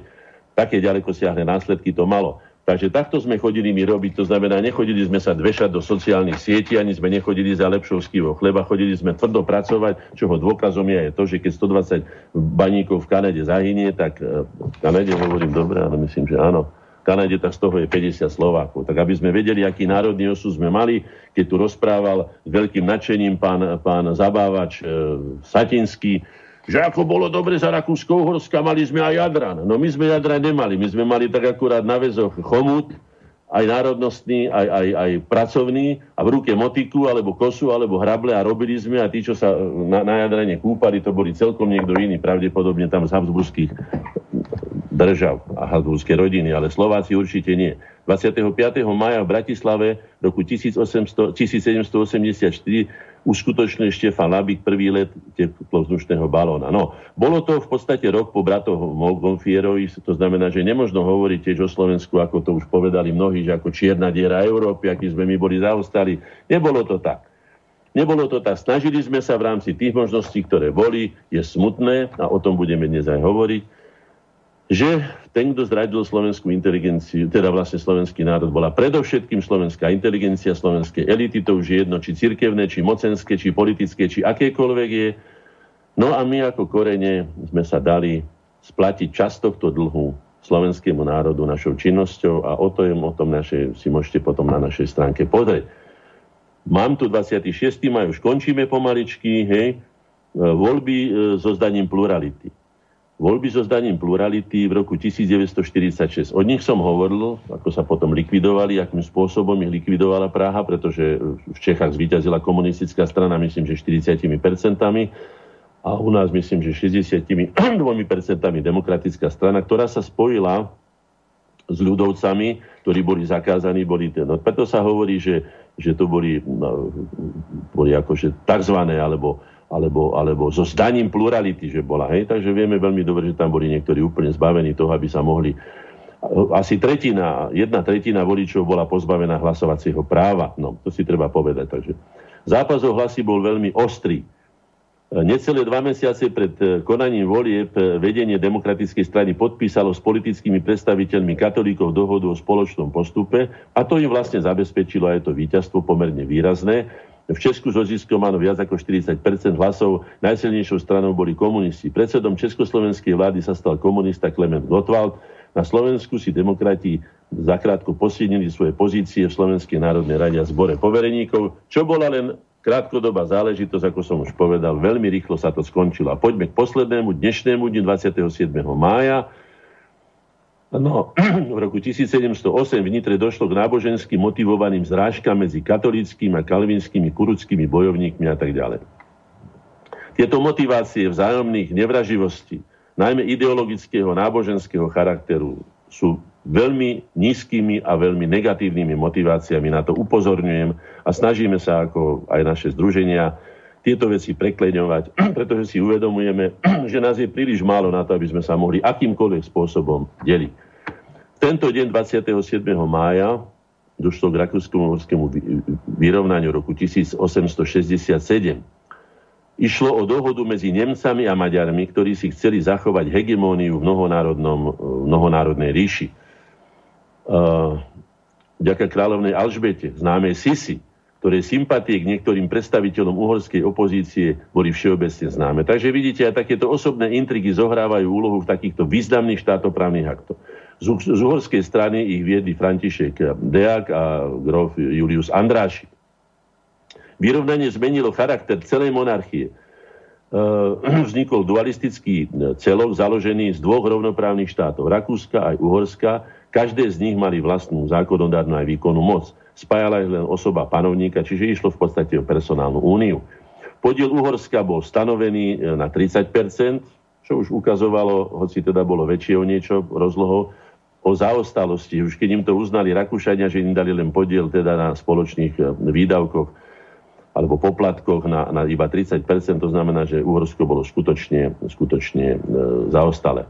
Tento nerovnomerný vývoj dualistickej rakúskej uhorskej monarchie nadobudol začiatkom 20. storočia také kontrasty, že na maďarskej strane silnili hlasy o uvoľnenie tohto zväzku s Rakúskom. Hej. Väčšina mladej generácie rakúskych štátníkov si tiež uvedomovala, že dualizmus vohnal Rakúsko do tzv. Slepej uličky, že tým viedol jeho spolutvorca, vlastne císar František Jozef, sa už nič nedalo zmeniť na tom, hej. Slováci privítali dualizmus, lebo sa domnievali, že svoje záujmy si v Pešti presadia ľahšie, no trpko sa sklamali. Krátko po zavedení dualizmu sa začalo polstoročné obdobie najtvrdšej maďarizácie a národného útlaku. A posledná správa z roku 1980, 27. maja, čiže dnešný deň, v Bratislave zomrel lekár, kardiochirurg Ladislav Kužela. Na klinike v Bratislave v roku 1968 sa podielal, alebo bol šéfom tímu, na prvej transplantácii srdca v Európe. Dobre počujete. Pamätám si na tieto roky, bolo to roku 1968, mal som 18 rokov. Tá motivácia, ten motivačný náboj týchto rokov bol obrovský. Zažil som dva razy takúto národnú motiváciu a to bolo v roku 1968 a roku 1989-90. Tento raz, v tomto druhom prípade sme sa ujali iniciatívy a sme využili ju na svoj vlastný prospech. V roku 1968 vieme dobre, ako bola potlačená inváziou, teda vojsk Varšavskej zmluvy a v podstate 20-ročnou okupáciou. Takže toľko k týmto veciam, ktoré som si vybral z našich dejín a ktoré súvisia s našou témou motivácia. Môže byť? Poslucháča. Nech sa páči, ste vo vysielaní. No, pozdravujem Miro a pána Hornáčka, pozdravujem Peter na mesto. No, Peter, môžeš položiť otázku na pánovi Hornáčku. Pozdravujem vás, všetko dobre. No, jasne, pánov Hornáček. Ja sa smiem, že Beňadovo už nemá 100 domov, ale už má tam... ani najmenšia obec na Orave. Koľko má? No povedzte mi, však my sme z Brezy, to je kúsok odtiaľ, ale dávno som tam nebol. Ja tam chodím, ja tam mám sokra, som ale zomrel odtiaľ. Áno. Rodáka. Koľko má domov? No povedz si, koľko asi má domov? No má okolo 800 obyvateľov Beňadovo teraz. Takže tých domov tam bude... 250. 170. Prajem im to. Beňadovo bolo známe aj tým, že to bola posledná obec, dlho neviem, ako je to teraz, kde sa nerozviedla ani jedna rodina za celú históriu obce. No, to sveta obec, akože, sveta. My to tak stále berieme, že akože, viete, katolícka, veľmi katolícka obec. No, áno, máme tam aj rodinu, stále ešte tam máme. Do dneska sme tam ujka Štefana, ujka Jana sme tam mali a tak ďalej. A ešte rodinu ich ženy tam má. Svokra som mal Ondrejka. No. Ale otázku mi dajte, nepôjdem pokračovať. No, jasné, otázku. Ja vám dám otázku takúto. Vieme, ako to bolo potom po tej vojne, že tuto malá Lipnica, veľká Lipnica, pred vojnou patrila ešte pod Slovensko, Chyžné, Jablonka, to máte pravdu. Pekelník, Podvlk, no, Pekelník, áno. Áno, poznám. Jasné. A ten pán Beneš a teda To akože Slovensko, ktorý ten pán hovoril, vtedy ten prezident Novotný, tuším, že povedal, že čo Orava, treba to zalesniť, čo Orava, aká Orava, zalesniť. No, viete, ako vtedy, v tej dobe. To ešte Klaus povedal, že Slovensko bylo ešte v 16. století, byli same pouze hvozdy. No. Peter, poprosím vás, položte otázku pánovi Hornáčkovi. Pán Hornáček, počúvajte. Dneska žijeme v tej dobe takej liberálnej. Vy to poznáte. No, keď nejaká pani ministerka, čo robí teraz Remišová, či jak sa volá pani Remišová, povie, že my sme nemali žiadnych dejateľov, Slovensko je mladá krajina, my sme nemali žiadnych dejateľov a čo si o tom myslíte? Lebo ja hovorím, že teraz nám vládnu ťapakovci od Boženy Fančikovej tým mravy. Ťapakovci v tomto Kocúrkove. Ja neviem, aký máte na to názor. Ale ja som sa k tejto otázke vyjadril pomerne komplexne na Infovojne. Ale v skrušnosti poviem asi to. Na tú hlavne tú pani Remišovu. Dobre, ďakujeme Peter, lúčime sa. Do počutia. Ďakujem. Je smutné, že predstavitelia Slovenskej republiky majú takú nízku úroveň vedomostí o významných osobnostiach slovenských dejín, aj o celom dejinotvornom snažení slovenského národa, ktoré ja osobne som ho v takom programe, ktorý som vytvoril, ktorý som scenár napísal, Slovenská rapsódia, lebo rapsódia z gréčtiny znamená hrdinský spev. Obrovským výkonom Slovákom bolo už to, že na tejto križovatke kultúr, na bojsku Európy, ale nielen európskych záujmov, aj ázijských, ako vidíme dnes aj amerických, že na tomto území sme bez vlastných kráľov, bez vlastnej šlachty, bez vlastnej inteligencie, ktorá by nám teda pomáhala, sme prežili. To bol najväčší výkon slovenského národa, ktorý vôbec dosiahol, že sa zachoval. Samozrejme, zanechalo to teda aj neblahé stopy, ale v každom prípade slovenský národ je životaschopný. Do dneska deň si svoju životaschopnosť obdivuhodnú zachoval a je jediným národom v Európe, ktorý si po vyše 1000 rokoch obnovil svoju slovenskú štátnosť, čo sa nepodarilo žiadnemu národu. To znamená, že je to národ, do ktorého treba investovať a treba mu aj vrátiť to, čo mu ukradli dejiny, vďaka tomu, čo som povedal, alebo vinou toho, že ho opustili jeho vlastné elity, ktoré sa nechali odnárodniť, ktoré pracovali pre cudzí záujem proti vlastnému národu. A my, ako som povedal, sa snažíme vrátiť aspoň časť tohto dlhu tomu národu, nášmu slovenskému, ktorý si to zaslúži a právo mu to patrí. No. Poďme teda k tej motivácii. Nebudem sa zaoberať pani Remišovo, prepáčte, to by bolo pod našu úroveň. No, to nech robia bábkoherci a my bábkohercom nepatríme. Dobre, máme tu niekoľko e-mailov, tak aby zas poslucháči neboli na nás nahnevaní a písali nám ďalej. Jeden je z Českej republiky. Poslucháč Petr píše: Ďakujeme v Českej republice za vysielanie a přejeme dobré zdraví a posílame pozdrav vašemu viezni sviedomi panu Rudolfovi Vaskému. S pozdravom Petr. Takže... Dobre. Toto je prvý. A druhý e-mail prišiel od poslucháča Vláda, ten píše nasledovne. Pán Hornáček, nemohla by slovenská inteligencia presadzovať používanie vo vetách slovenské slova namiesto anglických a nie len vo vetách, ale aj v názvoch. Pozdravuje Vlado. Takže ako... Dobre. To budeme... Mala by určite, áno, sa to považuje za taký modný trend, ale nie je to len záležitosťou Slovákov, ale je to záležitosťou celosvetovou, pretože tá internetová reč, vďaka nej sa teda angličtina dostala do takého povedomia, že sa mnohé veci si tak domyslí, že je veľmi moderný, keď sa vyjadruje po anglicky. No, vráťme sa teda k tej motivácii. Čo vlastne to motivácia je? Že je to súbor pohnutok, ktoré vyvolávajú aktivitu organizmu. Je to na začiatku akéhokoľvek konania. A motivácia je nielen psychologický proces, zložitý psychologický proces, ktorý aktivuje ľudské správanie, ale je to aj, má aj veľmi významný spoločenský dopad. Čo je to motivovaná spoločnosť a čo je demotivovaná spoločnosť, vieme veľmi dobre na tisíckach príkladov z dejín. Motivácia je veľmi, veľmi dôležitá, mohol by som povedať, že kľúčová a v mnohom prípade až rozhodujúca. Tá motivácia môže byť celkom primitívna, primárna, taká rodená, biologická, ale môže byť aj sociálna, kultúrna. Môže mať rôzne základy, z ktorých ona vyviera. Človek sa môže rôznym spôsobom realizovať a hľadá svoje podnety tam, kde tá motivácia vlastne, z čoho pramení. Ako som povedal, z tej motivácie láskou vznikla jedna nádherná významná báseň, ale nie len ona, samozrejme mnohé iné básne u Sládkoviča alebo u iných. No. Čo nás vlastne motivuje? Čo je dôležité? No, človek by chcel dosiahnuť nejaké ciele, ale to sa nestane tým, že bude sedieť a bude len uvažovať, ale musí začať konať. Musí sa rozhodnúť, musí aj zhodnotiť, že či to konanie teda je perspektívne alebo nie je, či je odhodlaný prekonávať prekážky za tým cieľom.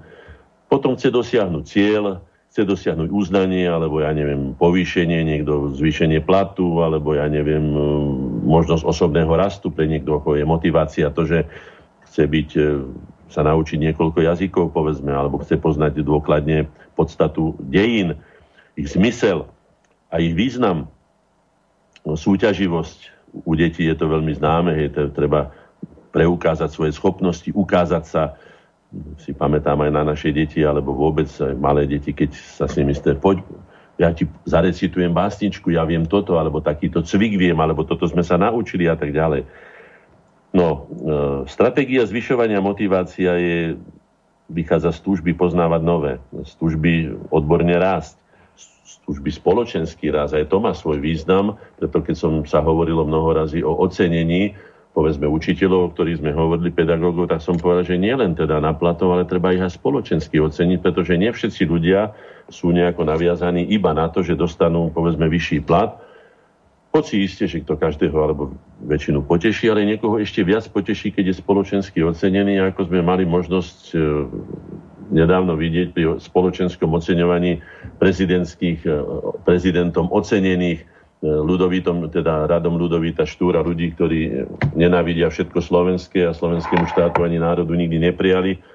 Tak to bola zase motivácia veľmi negatívna, ktorá mala za úlohu čo najviacej znížiť úroveň, spoločenskú úroveň radu Ľudovíta Štúra, pretože keď zase hudáte hocikomu, alebo keď hudáte ľuďom, ktorí pohrdajú Ľudovítom Štúrom alebo jeho odkazom a zmyslom jeho práce, no tak potom je pochopiteľné, že ho vlastne znegujete. To sa stalo už aj s Nobelovou cenou, keď ju dostalo niekoľko masových vrahov.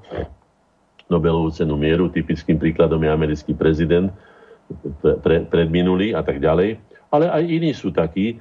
A už viem, že sa hovorilo o tom, že táto malá Grétka, táto autistka, že dostane Nobelovú cenu, že sa uvažuje o tom, že bude navrhnutá. No tak samozrejme, a samozrejme z politických dôvodov sa aj mnoho razy Nobelové ceny za literatúru dávali. Robila sa s tým skrátka čachre, je to veľká škoda, pretože potom tá motivácia klesa. Potom človek, na čo ja budem mať rad Ľudovíta Štúra, keď ho majú aj taký ako tamten, onten, henten, alebo Nobelovú cenu.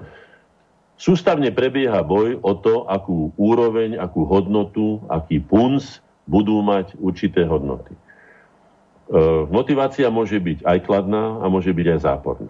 Kladným motiváciám, ktoré sú tvorivé, obohacujúce, spoločensky prospešné, perspektívne, ja neviem, povyšujúce úroveň človeka, vzdelávajúce, vychovávajúce, skvalitňujúce, pomáhajúce, spájajúce, integrujúce a tak ďalej. Ale môžu byť aj ničivé, ochudobňujúce, spoločensky škodlivé, úpadkové, degradujúce, ponižujúce, ja neviem, dokonca analfabetizujúce, debilizujúce, to, čo vidíme v televízii, v tých 150, lebo koľko tam je tých programov, to skutočne doslova debilizuje človeka, kaziacich, škodiacich, rozbijajúcich, dezintegračných a tak ďalej. Treba odmietnúť tzv. Toleranciu ku všetkému, čo škodí, čo rozkladá, čo ničí, degeneruje, čo zabíja. A na druhej strane stimulovať pozitívne motivácie, kladné motivácie teda, ktoré pozdvihujú vnútorné osobné presvedčenie človeka o tom, že koná dobro, že je spoločensky ocenený, viera v seba a vlastné schopnosti, spoločenská potrebnosť konania, tvorivého konania, hej? To sú všetko veľmi pozitívne motivácie, na ktorých dalo by sa povedať, že stojí svet a stoja aj ľudské dejiny. Samozrejme aj v tej negatívnej a aj v tej pozitívnej stránke. Ako som už hovoril, podľa môjho názoru aspoň, je najužitočnejšia, najúčinnejšia je motivácia prirodzená.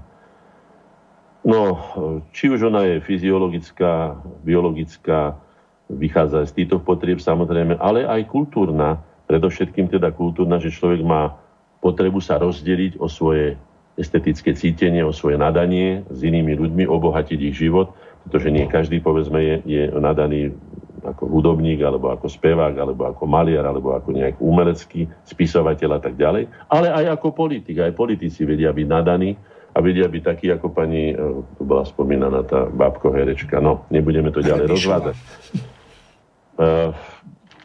Bolo by sa treba zamyslieť nad tým, ako motivovať predovšetkým mladú generáciu.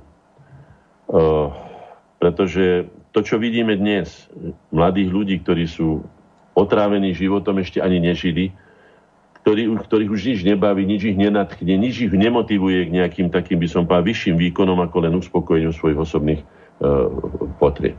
Z toho vznikajú samozrejme, keď takáto generácia, neviem, ja som rozmýšľal všelijako o tom, ako nazvať túto generáciu a trošku mi tak pripadá, že aj poprúdová generácia, to znamená generácia, ktorá sa nechce pasovať s protiprúdom, ja považujem osobne protiprúd za osud inteligentných ľudí, pretože človek nepomerne viac nevie, ako vie. Nepomerne veľa vecí je nekvalitných ako kvalitných. To znamená, že stále je tu čo robiť a človek by sa s tým mal boriť. A samozrejme, že tieto veci, ktoré zlepšujú to, čo je zlé, sú namáhavé. Sú rozhodne namáhavejšie, ako po prúde pláva dolu ako zátka. To kedysi hovoril môj významný a starší kolega Renoir, že to sú ľudia, ktorí plávajú ako štopel, alebo teda zátka po potoku. No tak nemajú žiadne trecie plochy, nemajú žiadne námahy, nič sa im nestane, pretože do ničoho nenarazia, sami nemajú žiadnu ani nejakú kinetickú energiu, ani nič. No, tomuto sa treba vyhnúť, tomuto ľachtíkarstvu a tomuto tieto povrchnosti.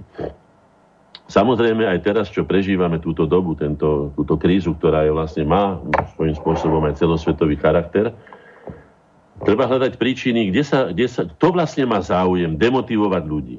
A čo vlastne je cieľom toho demotivovať ľudí? Čiže nie motivovať ich v pozitívnych hodnotách, ale demotivovať ich k tomu, aby boli ľahostajní, povrchní. No tak ja stále nachádzam zdroje tohto všetkého, čo sa udieva vo frankfurtskej škole, ktorá si predsavzala, že skazí západ tak, až bude smrdieť. Ľudovo povedané, že roztrháme ho na Frankfurtce, lebo to bolo vo Frankfurte nad Mohanom. Táto škola vznikla v roku 1923, tie začiatky, a to je zaujímavé, že vtedy vznikol aj Mein Kampf Hitler. Devastačné účinky má aj táto škola, ktorá skutočne ničí všetko, čo je hodnotné, spochybňuje všetko, kritizuje všetko, nedáva riešenia.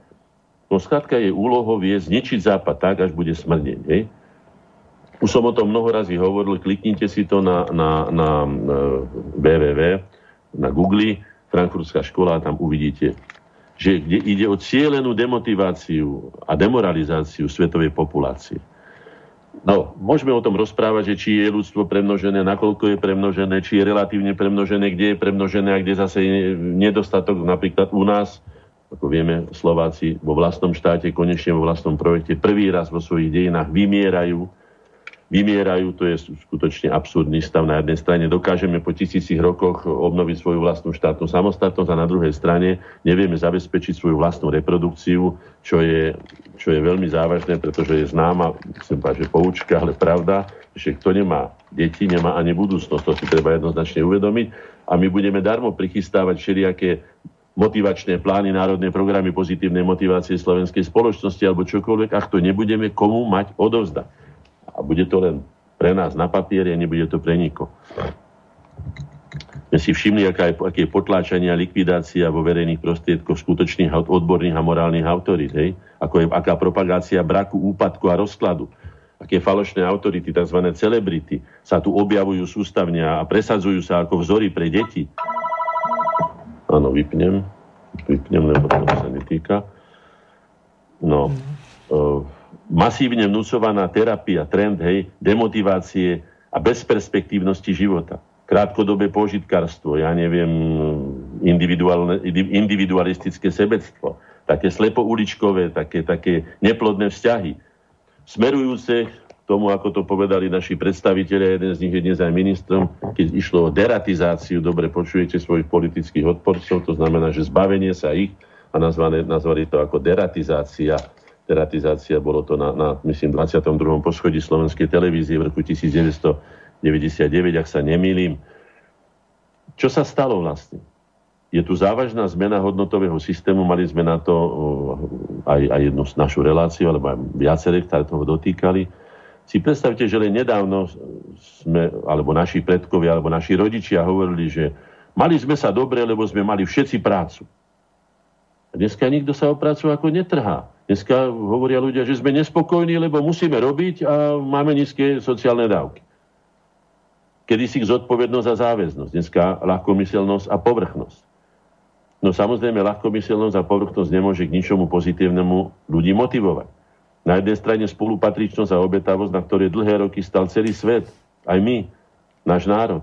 Keby sme sa neboli obetovali, mnohí teda z našich významných osobností, neboli by sme ani prežili. Na druhej strane individualizmus a sebeckosť. No, takže takto tá poprúdová generácia, keď bude plávať dolu, takže by bolo na čase, alebo bolo by veľmi potrebné, aby sme ju motivovali pozitívnym spôsobom, perspektívnym. Mám tu jednu fotografiu, ktorá sa týka toho, čo tu povedali o tej angličtine. Tuto mám napísané, tuto u nás na Žilinskej ulici, ako mám ateliér, je napísané Street Food, Coffee Bar, Posonium. No, Posonium, no. Takže mohlo by to byť úplne napísané aj po slovensky, samozrejme, ale jednoducho je to napísané tak, aby to bolo moderné. Alebo tu mám farmu Jeme ako tvrdé Jeme. To slovenské meno som tam takmer, hovoria, že slovenské výrobky, ale slovenské meno som tam skoro nenašiel. Ľudia sa mnoho razy pýtajú, Pane Bože, kde sme sa to dostali? Čo sa to stalo? Kedy sa už prebudíme, kedy toto prestane, kedy už začneme vlastne, prestaneme klesať na to dno, ktoré už mnohí ľudia cítia, už ho mnoho razy predpovedali, že už sa ani lepšie možno, že ani nedá. Napriek tomu všetkému, ako vidíme, to pokračuje a nenájde sa žiaden pozitívny program, ktorý by motivoval pozitívnym, teda kladným spôsobom pre nielen terajší život, ale pre budúcnosť. Môžeme sa na tom smiať, alebo nie.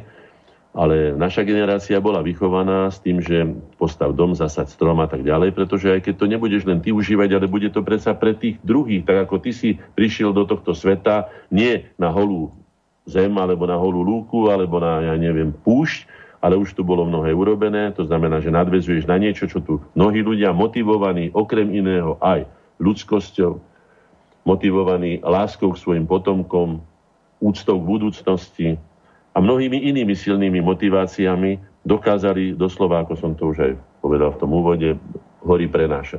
Doslova zázraky. Dneska obdivujeme veci, o ktorým nemotivujeme našich, pretože už v mojej oblasti, keď vidím, aké výtvarné diela sa považujú za výtvarné diela, za umenie, aké majú výstavy moji kolegovia. No tak, prepáčte, to je doslova urážka majstrov, ktorí dokázali niekedy robiť na jednom obraze aj rok, ako dokazuje povedzme Da Vinci, alebo niektoré významné osobnosti, alebo mnohí iní. Dosť na tom viem, čo je to urobiť kvalitnú výtvarnú prácu. Všetko to smeruje k tomu, ako blíži k tým sprejerom na tých fasádach domov, alebo v tých podjazdoch a kdekadiaľ. To je už dnešné kvázi umenie. Tam je horšie ešte aj to, že to vôbec nie je pôvodné. To je totiž smutné na tom, že to je všetko komiksová vlastne odrábka, z komiksových časopisov, teda tej by som povedal ako revolverové tlače, alebo toho takého najlasnejšieho bulváru. A to sa tu prezentuje. Keby to bolo niečo pôvodné, veď dieťa, keď dostane prázdny papier, mám teraz možnosť sledovať moje vnúčatá, vždycky je originálne. Vždy je originálne a tvorí vlastne zo svojej duševnej podstaty, zo svojich vlastných pocitov, je motivované svojimi vlastnými ja, svojou vlastnou osobnosťou, aby dokázalo vyjadriť niečo, čím by chcelo, ako mne, detko, to som ti nakreslil pre teba, obohatiť niekoho, obdarovať, prekvapiť niekoho, urobiť mu radosť a tak ďalej. Viete, pán Hornáček, Ako sa volá táto generácia, ktorá je teraz? Tým nemyslím nejaká generácia 010 alebo ako. Pomenovávajú ich Bezčasová a Suchozipsová.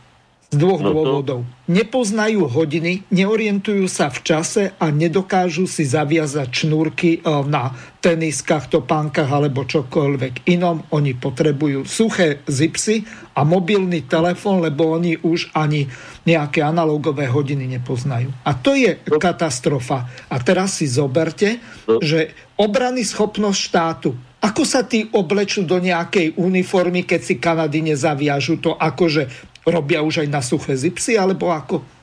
No to nebude len o zaviazaní topánok, lebo na tie nebudeme mať ani čas, v prípade vojny nie, ale tu ide o veľmi vysoko sofistikovanú odbornú riadenie vojny, povedzme, elektronickými nástrojmi. To znamená, že títo ľudia by mali si zvyšovať svoju inteligenciu, pretože to bude čím ďalej zložitejšie. A nielen to, ale celý život.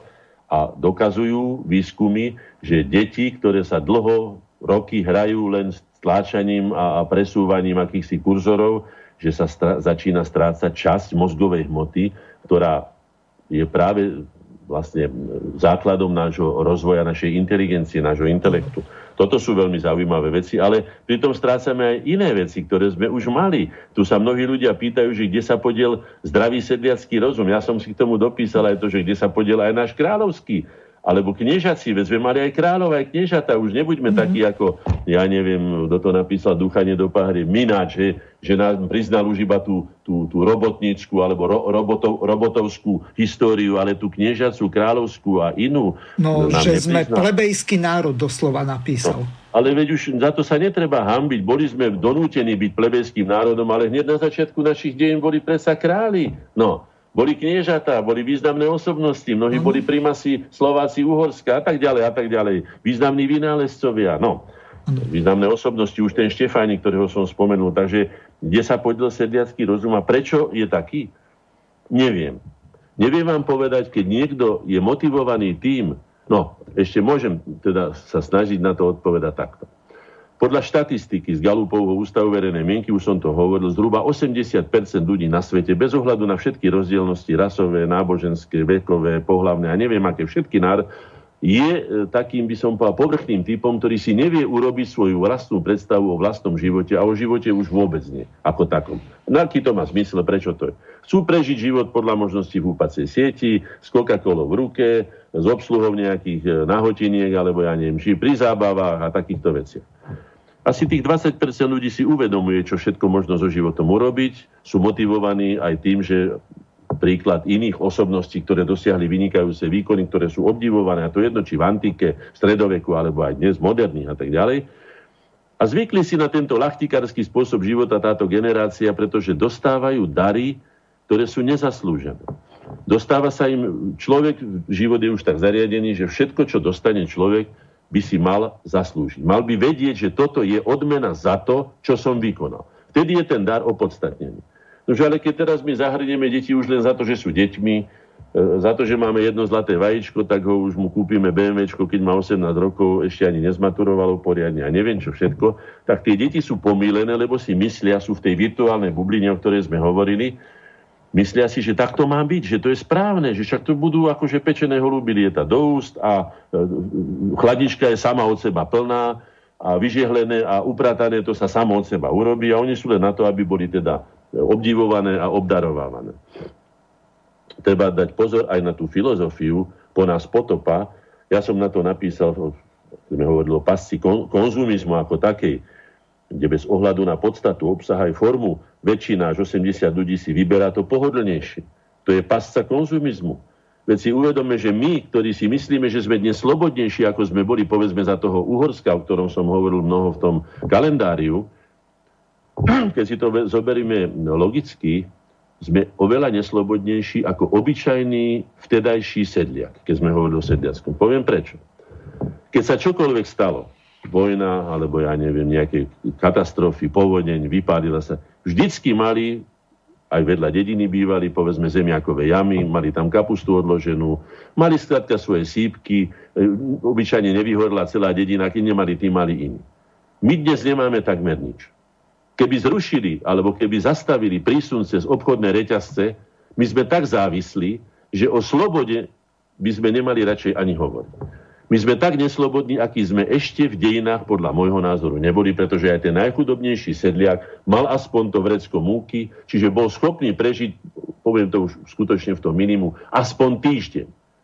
My nie sme schopní prežiť týždeň. Už len tým, že keď nám vypnú elektriku, to, čo urobili Američania v Srbsku, tak nám všetko, čo máme v tých chladničkách, je napratané, to nám zhnie do 3 dní. Sa nám to pokazí, čo znamená, že do 3 dní sme vybavení. Teraz, kde je chlieb?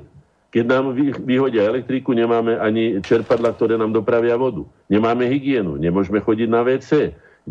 To znamená, že my nemáme životnosť vďaka tomu, že nemáme svoju vlastnú bezpečnosť potravinovú, ale ani energetickú. Nemáme ani len ten týždeň.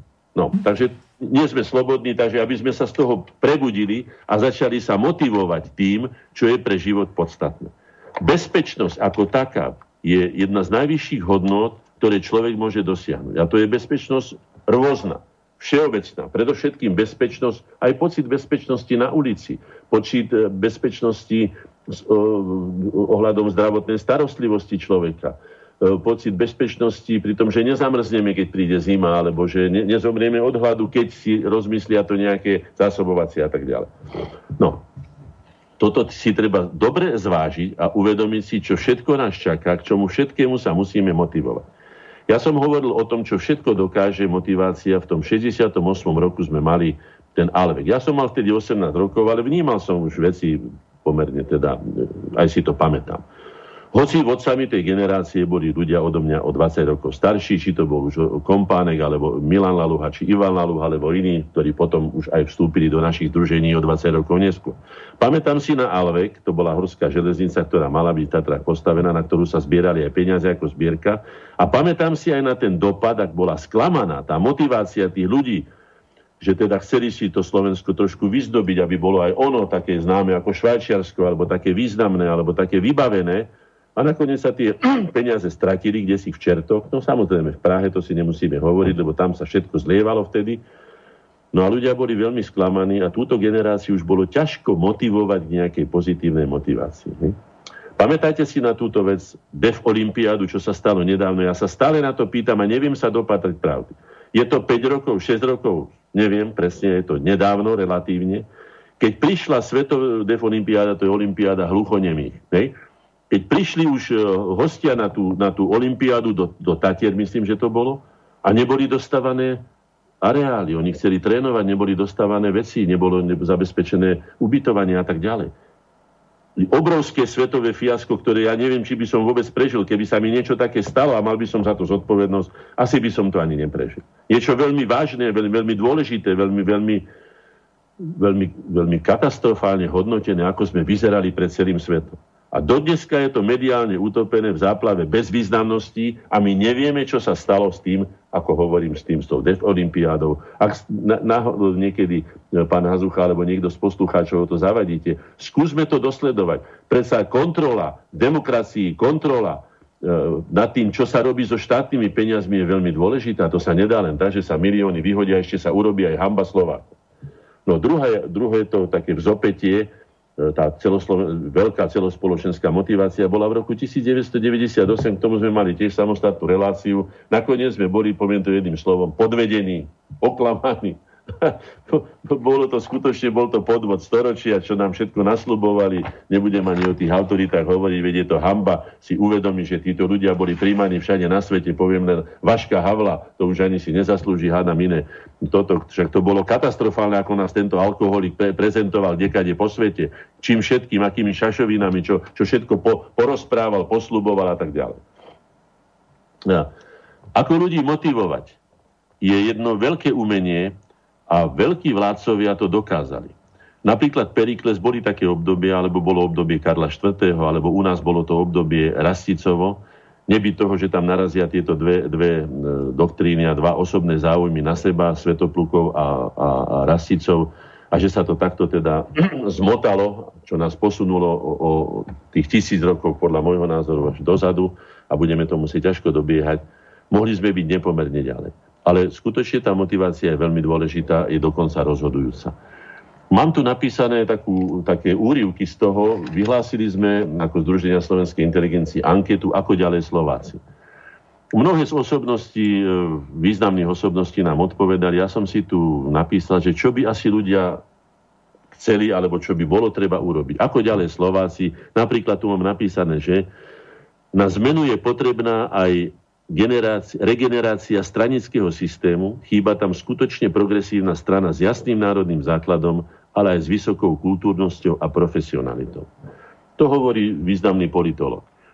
Významný profesor ekonomiky hovorí, som nespokojný s neodbornosťou členov vlády. A to aj s politickou odbornou kvalitou po roku 1989 alebo ďalej. Namiesto toho, aby vecne argumentovali a vysvetľovali, v podstate moralizujú, vydávajú zištné skupinové záujmy za všeobecné záujmy a evidentne predstierajú vykorisťovateľskú povahu, zastierajú vykorisťovateľskú povahu súčasného kapitalizmu, vôbec aj jeho primitívnu a sofistikovanú ponovembrovú podobu osobitne.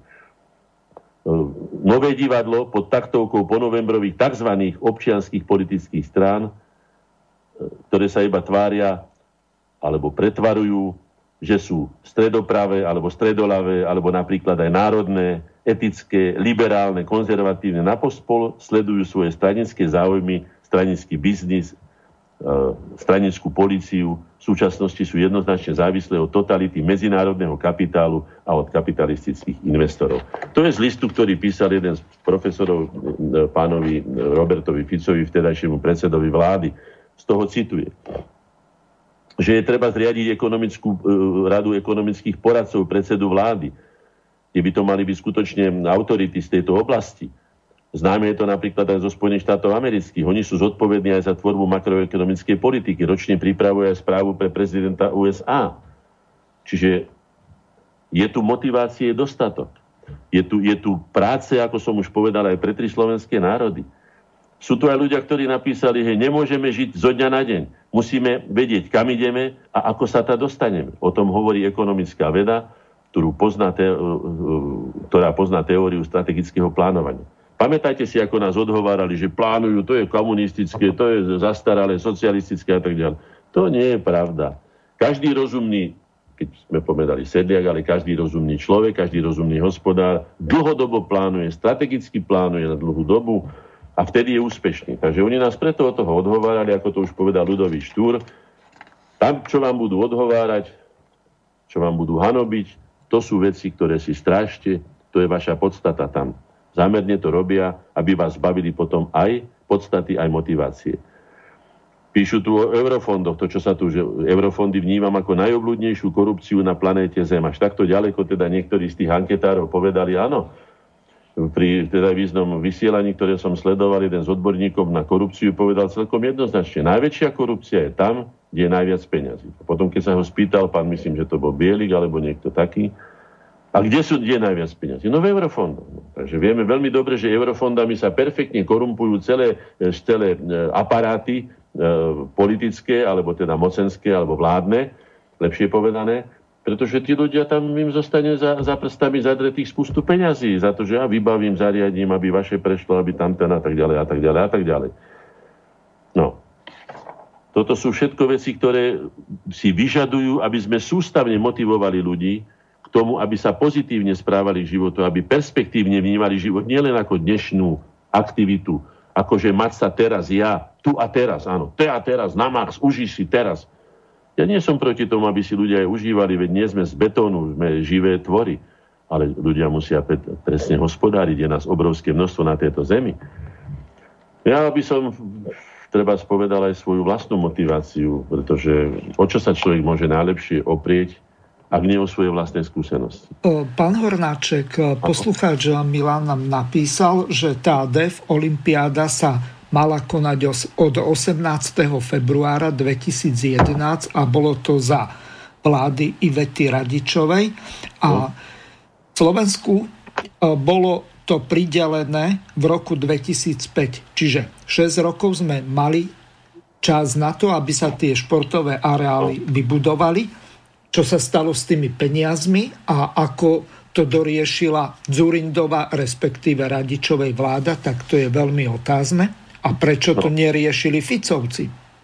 No, to je všetko, je to štátna záležitosť, je to štátna reprezentácia prvého kalibru, by som to nazval, a táto hanba je nezmazateľná. Ak sme sa takto zapísali do vedomia len, povedzme, tých hluchonemých a ich blízkych príbuzných alebo ľudí, ktorí sledujú tieto športové hry, tak sme urobili obrovskú hanbu, za ktorú si zaslúžil ktokoľvek, kto to napáchal, alebo tí, čo to napáchali, najtvrdšie tresty, ktoré sú schopné. No. Ja sa vrátim teda k tej mojej motivácii. Hej.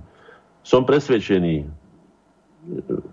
že, a vyplýva to zo skutočnosti, ktorú vnímam, ktorú vidím, že bolo, je a vždy bude treba konať spoločne.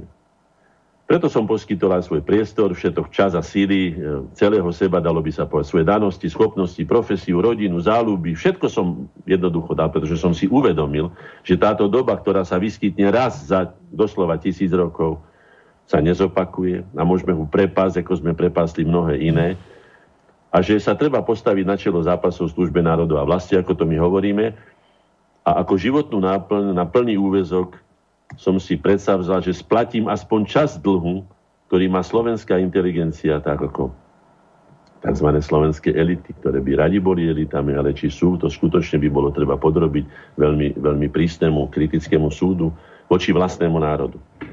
A je toho dosť aj pre všetky budúce generácie nasledovníkov a pokračovateľov v tom, čo najpresnejšie pomenoval náš predchodca a nedostižný vzor Ľudovít Štúr v tej známej vete: my chytili sme sa do služby ducha a preto prejsť musíme cestu života trnistú. Je to čestný a nanajvýš zodpovedný zápas proti ľudskej lahostajnosti, tuposti a hlúposti, ktoré sú hlavnou príčinou ľudských nešťastí. Tento boj, hoci ho nikdy úplne nevyhráme, ale môže úspešne viesť iba skutočná elita spoločenstva. A je teda iba na nás, aby sme dokázali, že slovenská inteligencia touto elitou je. Aspoň teda tá časť, ktorá si predsavzala pomáhať svojmu národu pri tejto najzásadnejšej transformácii, ktorú prežívame momentálne. Aká je nová motivácia? Si všimnime prírodu. Teraz prežívame jar. Hej? Nedávno bolo zima, teraz začali prvé púčiky, prvé listočky, prvé kvietočky a tak ďalej. Si všimnite, za akým nadšením sa derú spod zmrznutej zeme púčiky. Nemajú ani veľký mozog, nemajú, ja neviem, aké majú IQ, alebo či majú a či ho vôbec potrebujú, ako sú riadené, to je jedno. Ale v každom prípade ich motivácia žiť je obrovská. Je neuveriteľne príkladná. Základná téza si treba uvedomiť pri našej novej motivácii. Veď čo už by malo byť novou motiváciou, keď máme tú novú skutočnosť, veď máme nové podmienky. Veď sme doteraz boli úplne závislí sluhovia, robili si s nami, čo chceli, nemali sme ani svoje vlastné meno. To znamená, uvedome si tie základné veci. Že všetci pred nami, všetky generácie, to mali nepomerne ťažšie, ako to máme my. Treba sa dokázať tešiť z toho, čo máme. Mali by sme sa skutočne tešiť, veď konečne bol na naše vlastné meno napísané na svetovom katastri naša republika, náš štát, Slovenská republika, slovenský štát. Deti, všimnite si tú motiváciu u tých detí, stále sa tešia z novo objaveného. Nikto nie je taký múdry, aby sa nemusel učiť o deti. Najmä tieto veci, ako som už povedal, tieto motivácie, stále objavovať, stále sa tešiť z niečoho, mať radosť zo života.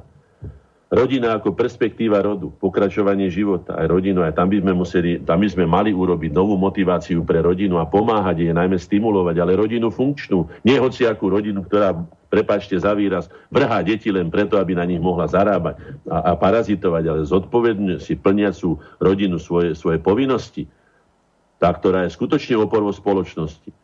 Na čom stojí a na čom funguje systém? Na zodpovednom plnení si povinnosti, na súhre a spolupráci jeho súčasti, na motivácii spoločnému prospechu,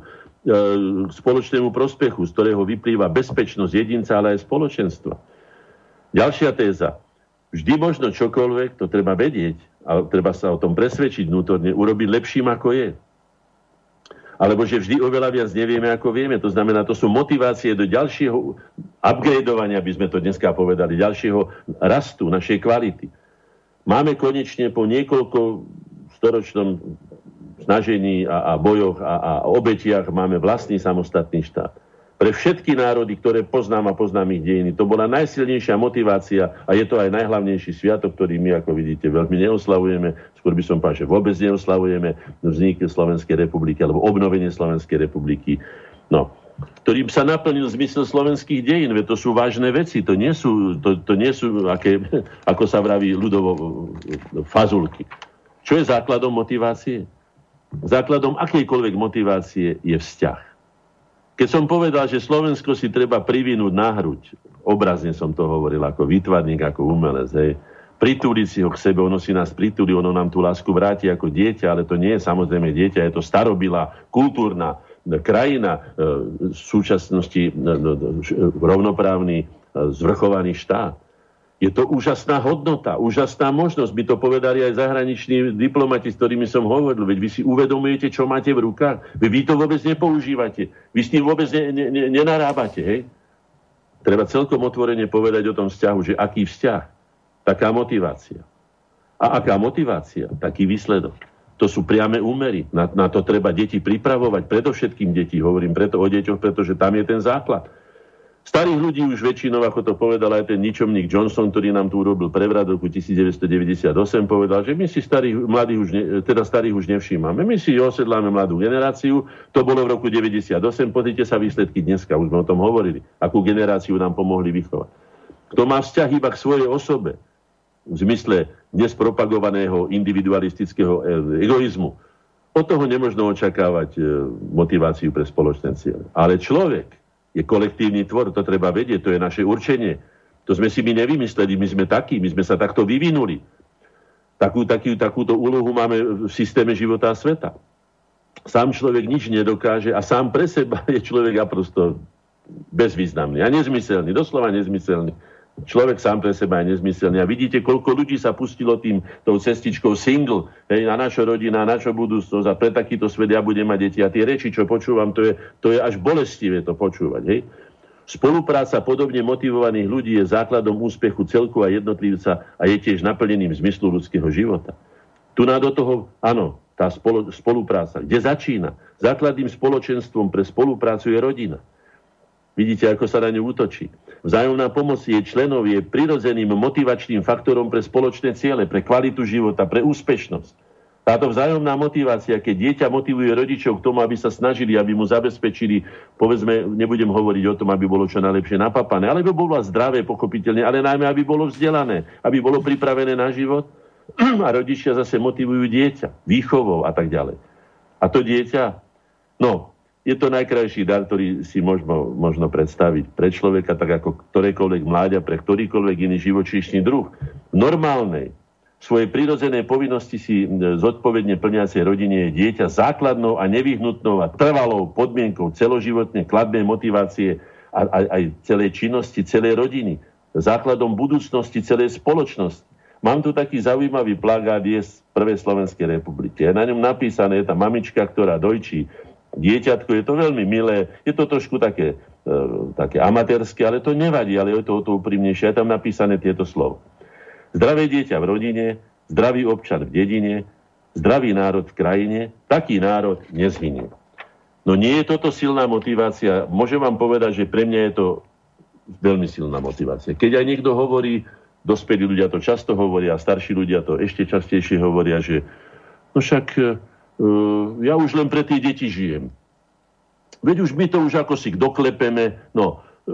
Nechcem povedať, že s tým, či oným súhlasím alebo nesúhlasím, ale takto to často počúvam, že teda pre tie deti. Veď bez tých detí tá budúcnosť nie je. Vidíme, že je s nami zlé už, keď nebudeme mať pomaličky po 3 deti v veľmi krátkej chvíľke, tak jednoducho zmizneme odtiaľ. To ja sa spýtam, a na čo bolo to celé dejinotvorné snaženie toľkých generácií? Na čo boli obete tých statočných vlastencov, národovcov, ľudí, ktorí si držali svoju vlastnú identitu ako obohatenie aj celosvetovej identity? Veď predsa vidíte to na lúke. Mnoho razy som tento príklad dával. Predsa hádam, nechceme povedať, že dneska už len holandské tulipány z Hágu alebo odkiaľ bude jediný kvet, ktorý budeme vyznávať, lebo EU, alebo ja neviem čo. A čo tie ostatné? Čo tá obrovská diverzita toho rastlinstva, alebo aj živočístva, aj ľudia, akí sú rozdielní. A prečo sú rozdielní? Pretože všetko, čo vzniklo, má svoj prirodzený základ alebo prirodzenú motiváciu. je také, aké muselo vzniknúť. Iné nevzniklo. A sa pýtam, akým spôsobom by sme my mohli týmto pohrdať. Alebo to zhadzovať, alebo si to nevšímať, alebo to dokonca ničiť. Za to, že si vymyslíme nejaký plán tuto za stolom niekde v tichu pracovne v úvodzovkách a kašľať na to. Života schopnosť je veľmi dôležitá. Dokonca by som povedal dôležitá. No života schopnosť je základom. Keď človek nie je, alebo teda tvor, alebo národ nie je života schopný, tak s tým už neurobíte nič. To aj lekári vedia povedať. Hej? Ale kto sa derie za životom, či je už taký, lebo onaký, má možnosť, perspektívu, rozvoja, skvalitenia sa. Tie základné zdroje pre životaschopnosť, základným zdrojom vôbec života ako takého je energia. Preto sme mnoho razy hovorili, keď sme robili akékoľvek návrhy pre vlády, alebo pre ministerstva, alebo pre osobnosti, ktoré riadili štát, aká je dôležitá energetická a potravinová sebestačnosť. Lebo tá energia pochádza jedna z vonkajšej strany, to je tá, povedzme, elektrická, alebo plynová, alebo už neviem aká.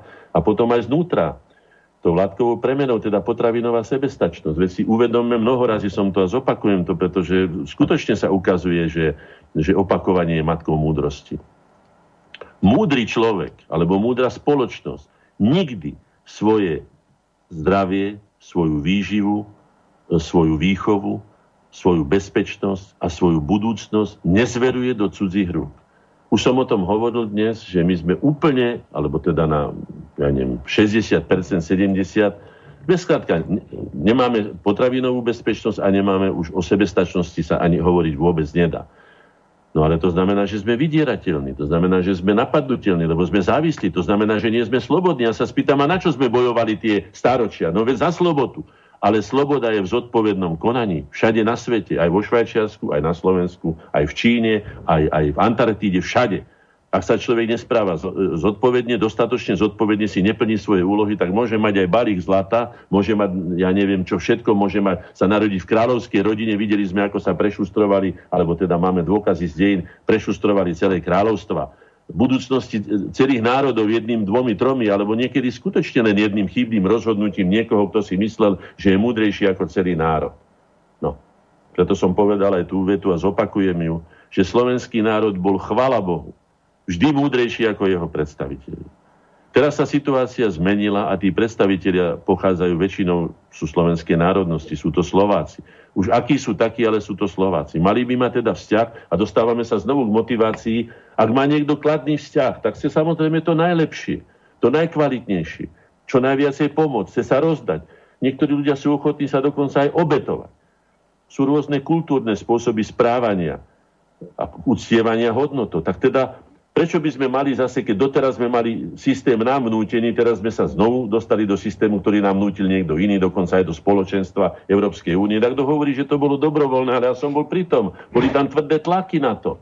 A potom sme museli urobiť ponižujúce podmienky, aby sme sa tam dostali. Už som o tom hovoril. Preto som povedal, že Európska únia vstúpila na výsostné územie Slovenskej republiky a my sme s ponižujúcimi podmienkami to trpíme. A nie je to vôbec prejavom slobody ani toho, po čom sme túžili v celých dejinách. Mali by sme sa nad tým dobre zamyslieť a vytvoriť si konečne taký systém, ktorý vyplýva z našej prirodzenej povahy, z našej mentality, z nášho charakteru aj z našich potrieb voči životu. Systém je potrebné vytvoriť. My si musíme vytvoriť vlastný systém a nebyť stále odkázaný na cudzí systém. Im sa vždycky účinnejšie zvládne problémy, ako keď je človek sám. To treba povedať deťom, že ten individualizmus je zámerne do nich implantovaný na to, aby ich urobili úplne bezbrannými. Jediný človek, sám človek je absolútne napadnutelný, je slabý, je bezbranný a možno si s ním robiť najmä tie skupiny, ktoré majú tieto svetovládne chuťky absolútne čo len chcú. Tradície. Mali by sme si ich odovzdávať a to, čo bolo dobre, a bolo toho mnoho, čo bolo dobre, veď nás teda preniesli tie naše tradície cez obrazne povedané 1000 rokov neslobody, keď za nás rozhodovali a o nás rozhodovali iní.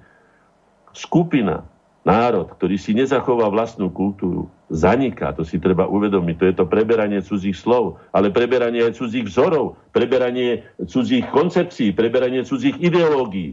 Toto všetko sú veci, ktoré skúšajú, či máme dosilnú identitu na to, aby sme obstáli v konkurencii tých, ktorí si uvedomujú, čo je to tradícia, čo je to identita, čo je to hodnota vlastnej kultúry. Len vlastný jazyk, aká je to obrovská hodnota, lebo ním sa vyjadríme tak, ako sa v žiadnom jazyku nedá vyjadriť To darmo hovoria, že ovládam 7 jazykov. To si ty myslíš, že ty sa dohovoríš 7 jazykmi. Ale ovládať jazyk, to mohol povedať možno Rufus, alebo ten Sládkovič, čo sme hovorili, alebo iní. To bolo zo pár ľudí, ktorí dokázali hrať na všetkých týchto registroch tohto nádherného nástroja, ktorý najpravdivejšie vlastne vyjadruje charakter národa, a to je vlastne jeho vlastný jazyk.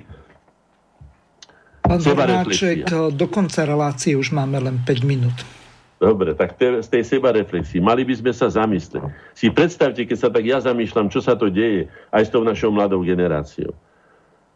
Ak sme mali motiváciu a dreli sme na cudzích toľké roky a nemáme ju dnes, keď môžeme slobodne konať doma, vo vlasti a vytvoriť si ten raj na tej zemi, ako som to už mnohorazí, túto svoj sen o svojom živote urobiť, aj obohatiť zároveň svoju vlastnú vlast, urobiť ho krajšou, urobiť ho schopnejšou sa porovnávať napríklad s tým Švajčiarskom, kde som mnohorazí bol a skutočne je malebné, je čarovné, je obrobené, je kultivované, dá sa na ňo pozerať, dá sa tam dobre bývať, žiť a neviem čo všetko. No, je to v našich rukách.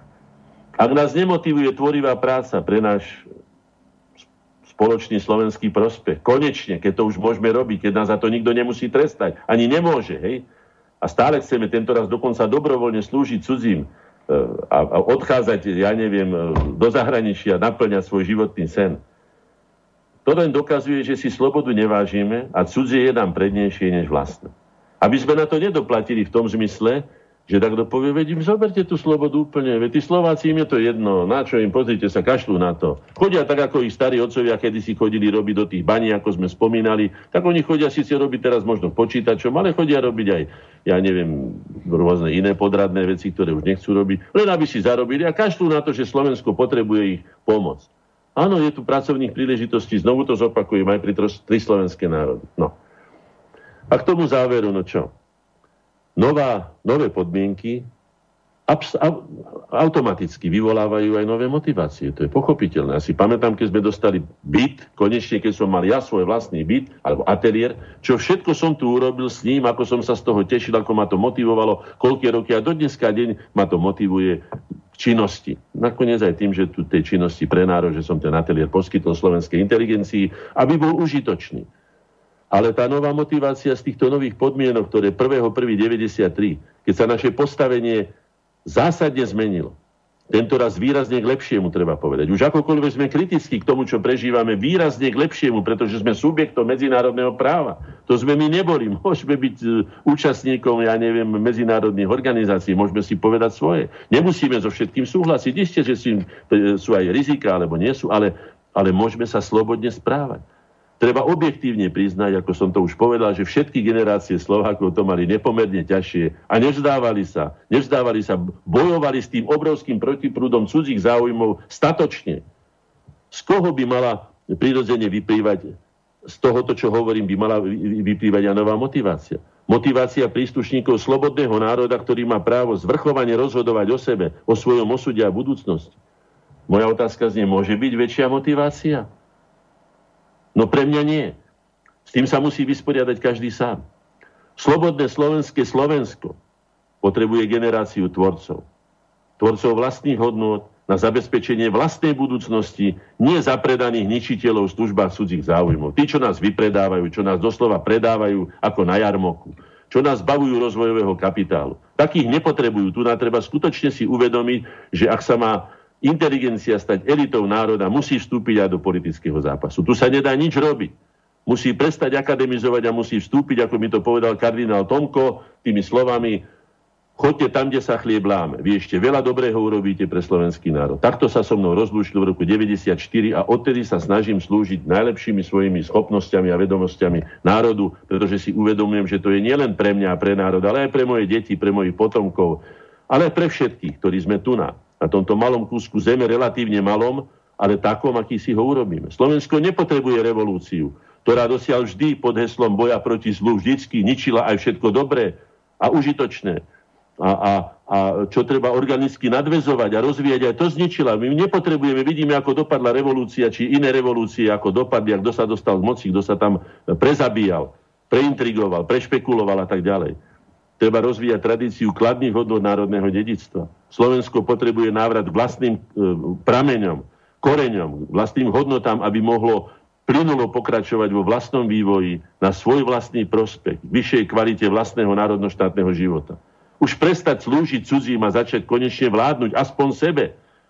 Veď za to sme bojovali celé naše dejiny. Celé naše dejinotvorné snaženie bolo naplňanie našich predstav o vlastnom živote v slobodnom slovenskom Slovensku. Ja to vidím takto, nevidím. A vidím tu aj veľkú nádej, pretože mnoho ľudí sa pýta, kde by mohli nájsť novú motiváciu. Ja hovorím, pozrite sa okolo seba, pozrite sa, ako Slovensko potrebuje vašu silu, vašu rozhodnosť, vašu tvorivosť, potrebuje aj váš vzťah, kladný vzťah k nemu a ono vám to vráti. To by som odporúčil všetkým, najmä mladej generácii, ktorá sa túla po svete a hľadá. Nech hľadá, inšpiráciu môže hľadať, ale motiváciu na skutočne plnohodnotnú, nenaplnenie zmyslu svojho vlastného života nájde len doma, vo vlastnej vlasti, vo vlastnej slobodnej slovenskej vlasti. Ďakujem vám veľmi pekne. Čas sme, verím tomu, že efektívne využili. Ďakujem aj našim poslucháčom, menovite Vladovi, dvom Petrom a Milanovi. Lúčim sa s vami, pán Hornáček, a teším sa na ďalšiu reláciu o mesiac. Ďakujem pekne aj všetkým, že vydržali s nami. Ja znovu odporúčam, kliknite si www.zsi-korene.sk. Tam nájdete mnoho inšpirácií a keď nás bude viacej, o to viacej pomôžeme aj sebe, aj Slovensku, aj svojmu národu. Ďakujem vám pekne, všetko dobré.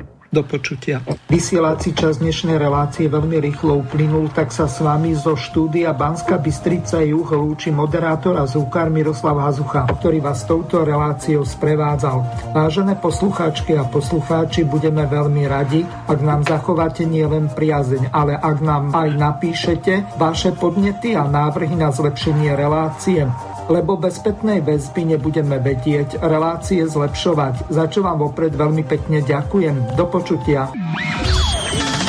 Táto relácia vznikla za podpory dobrovoľných príspevkov našich poslucháčov. Ty sa k nim môžeš pridať. Viac informácií nájdeš na www.slobodnyvysielac.sk. Ďakujeme.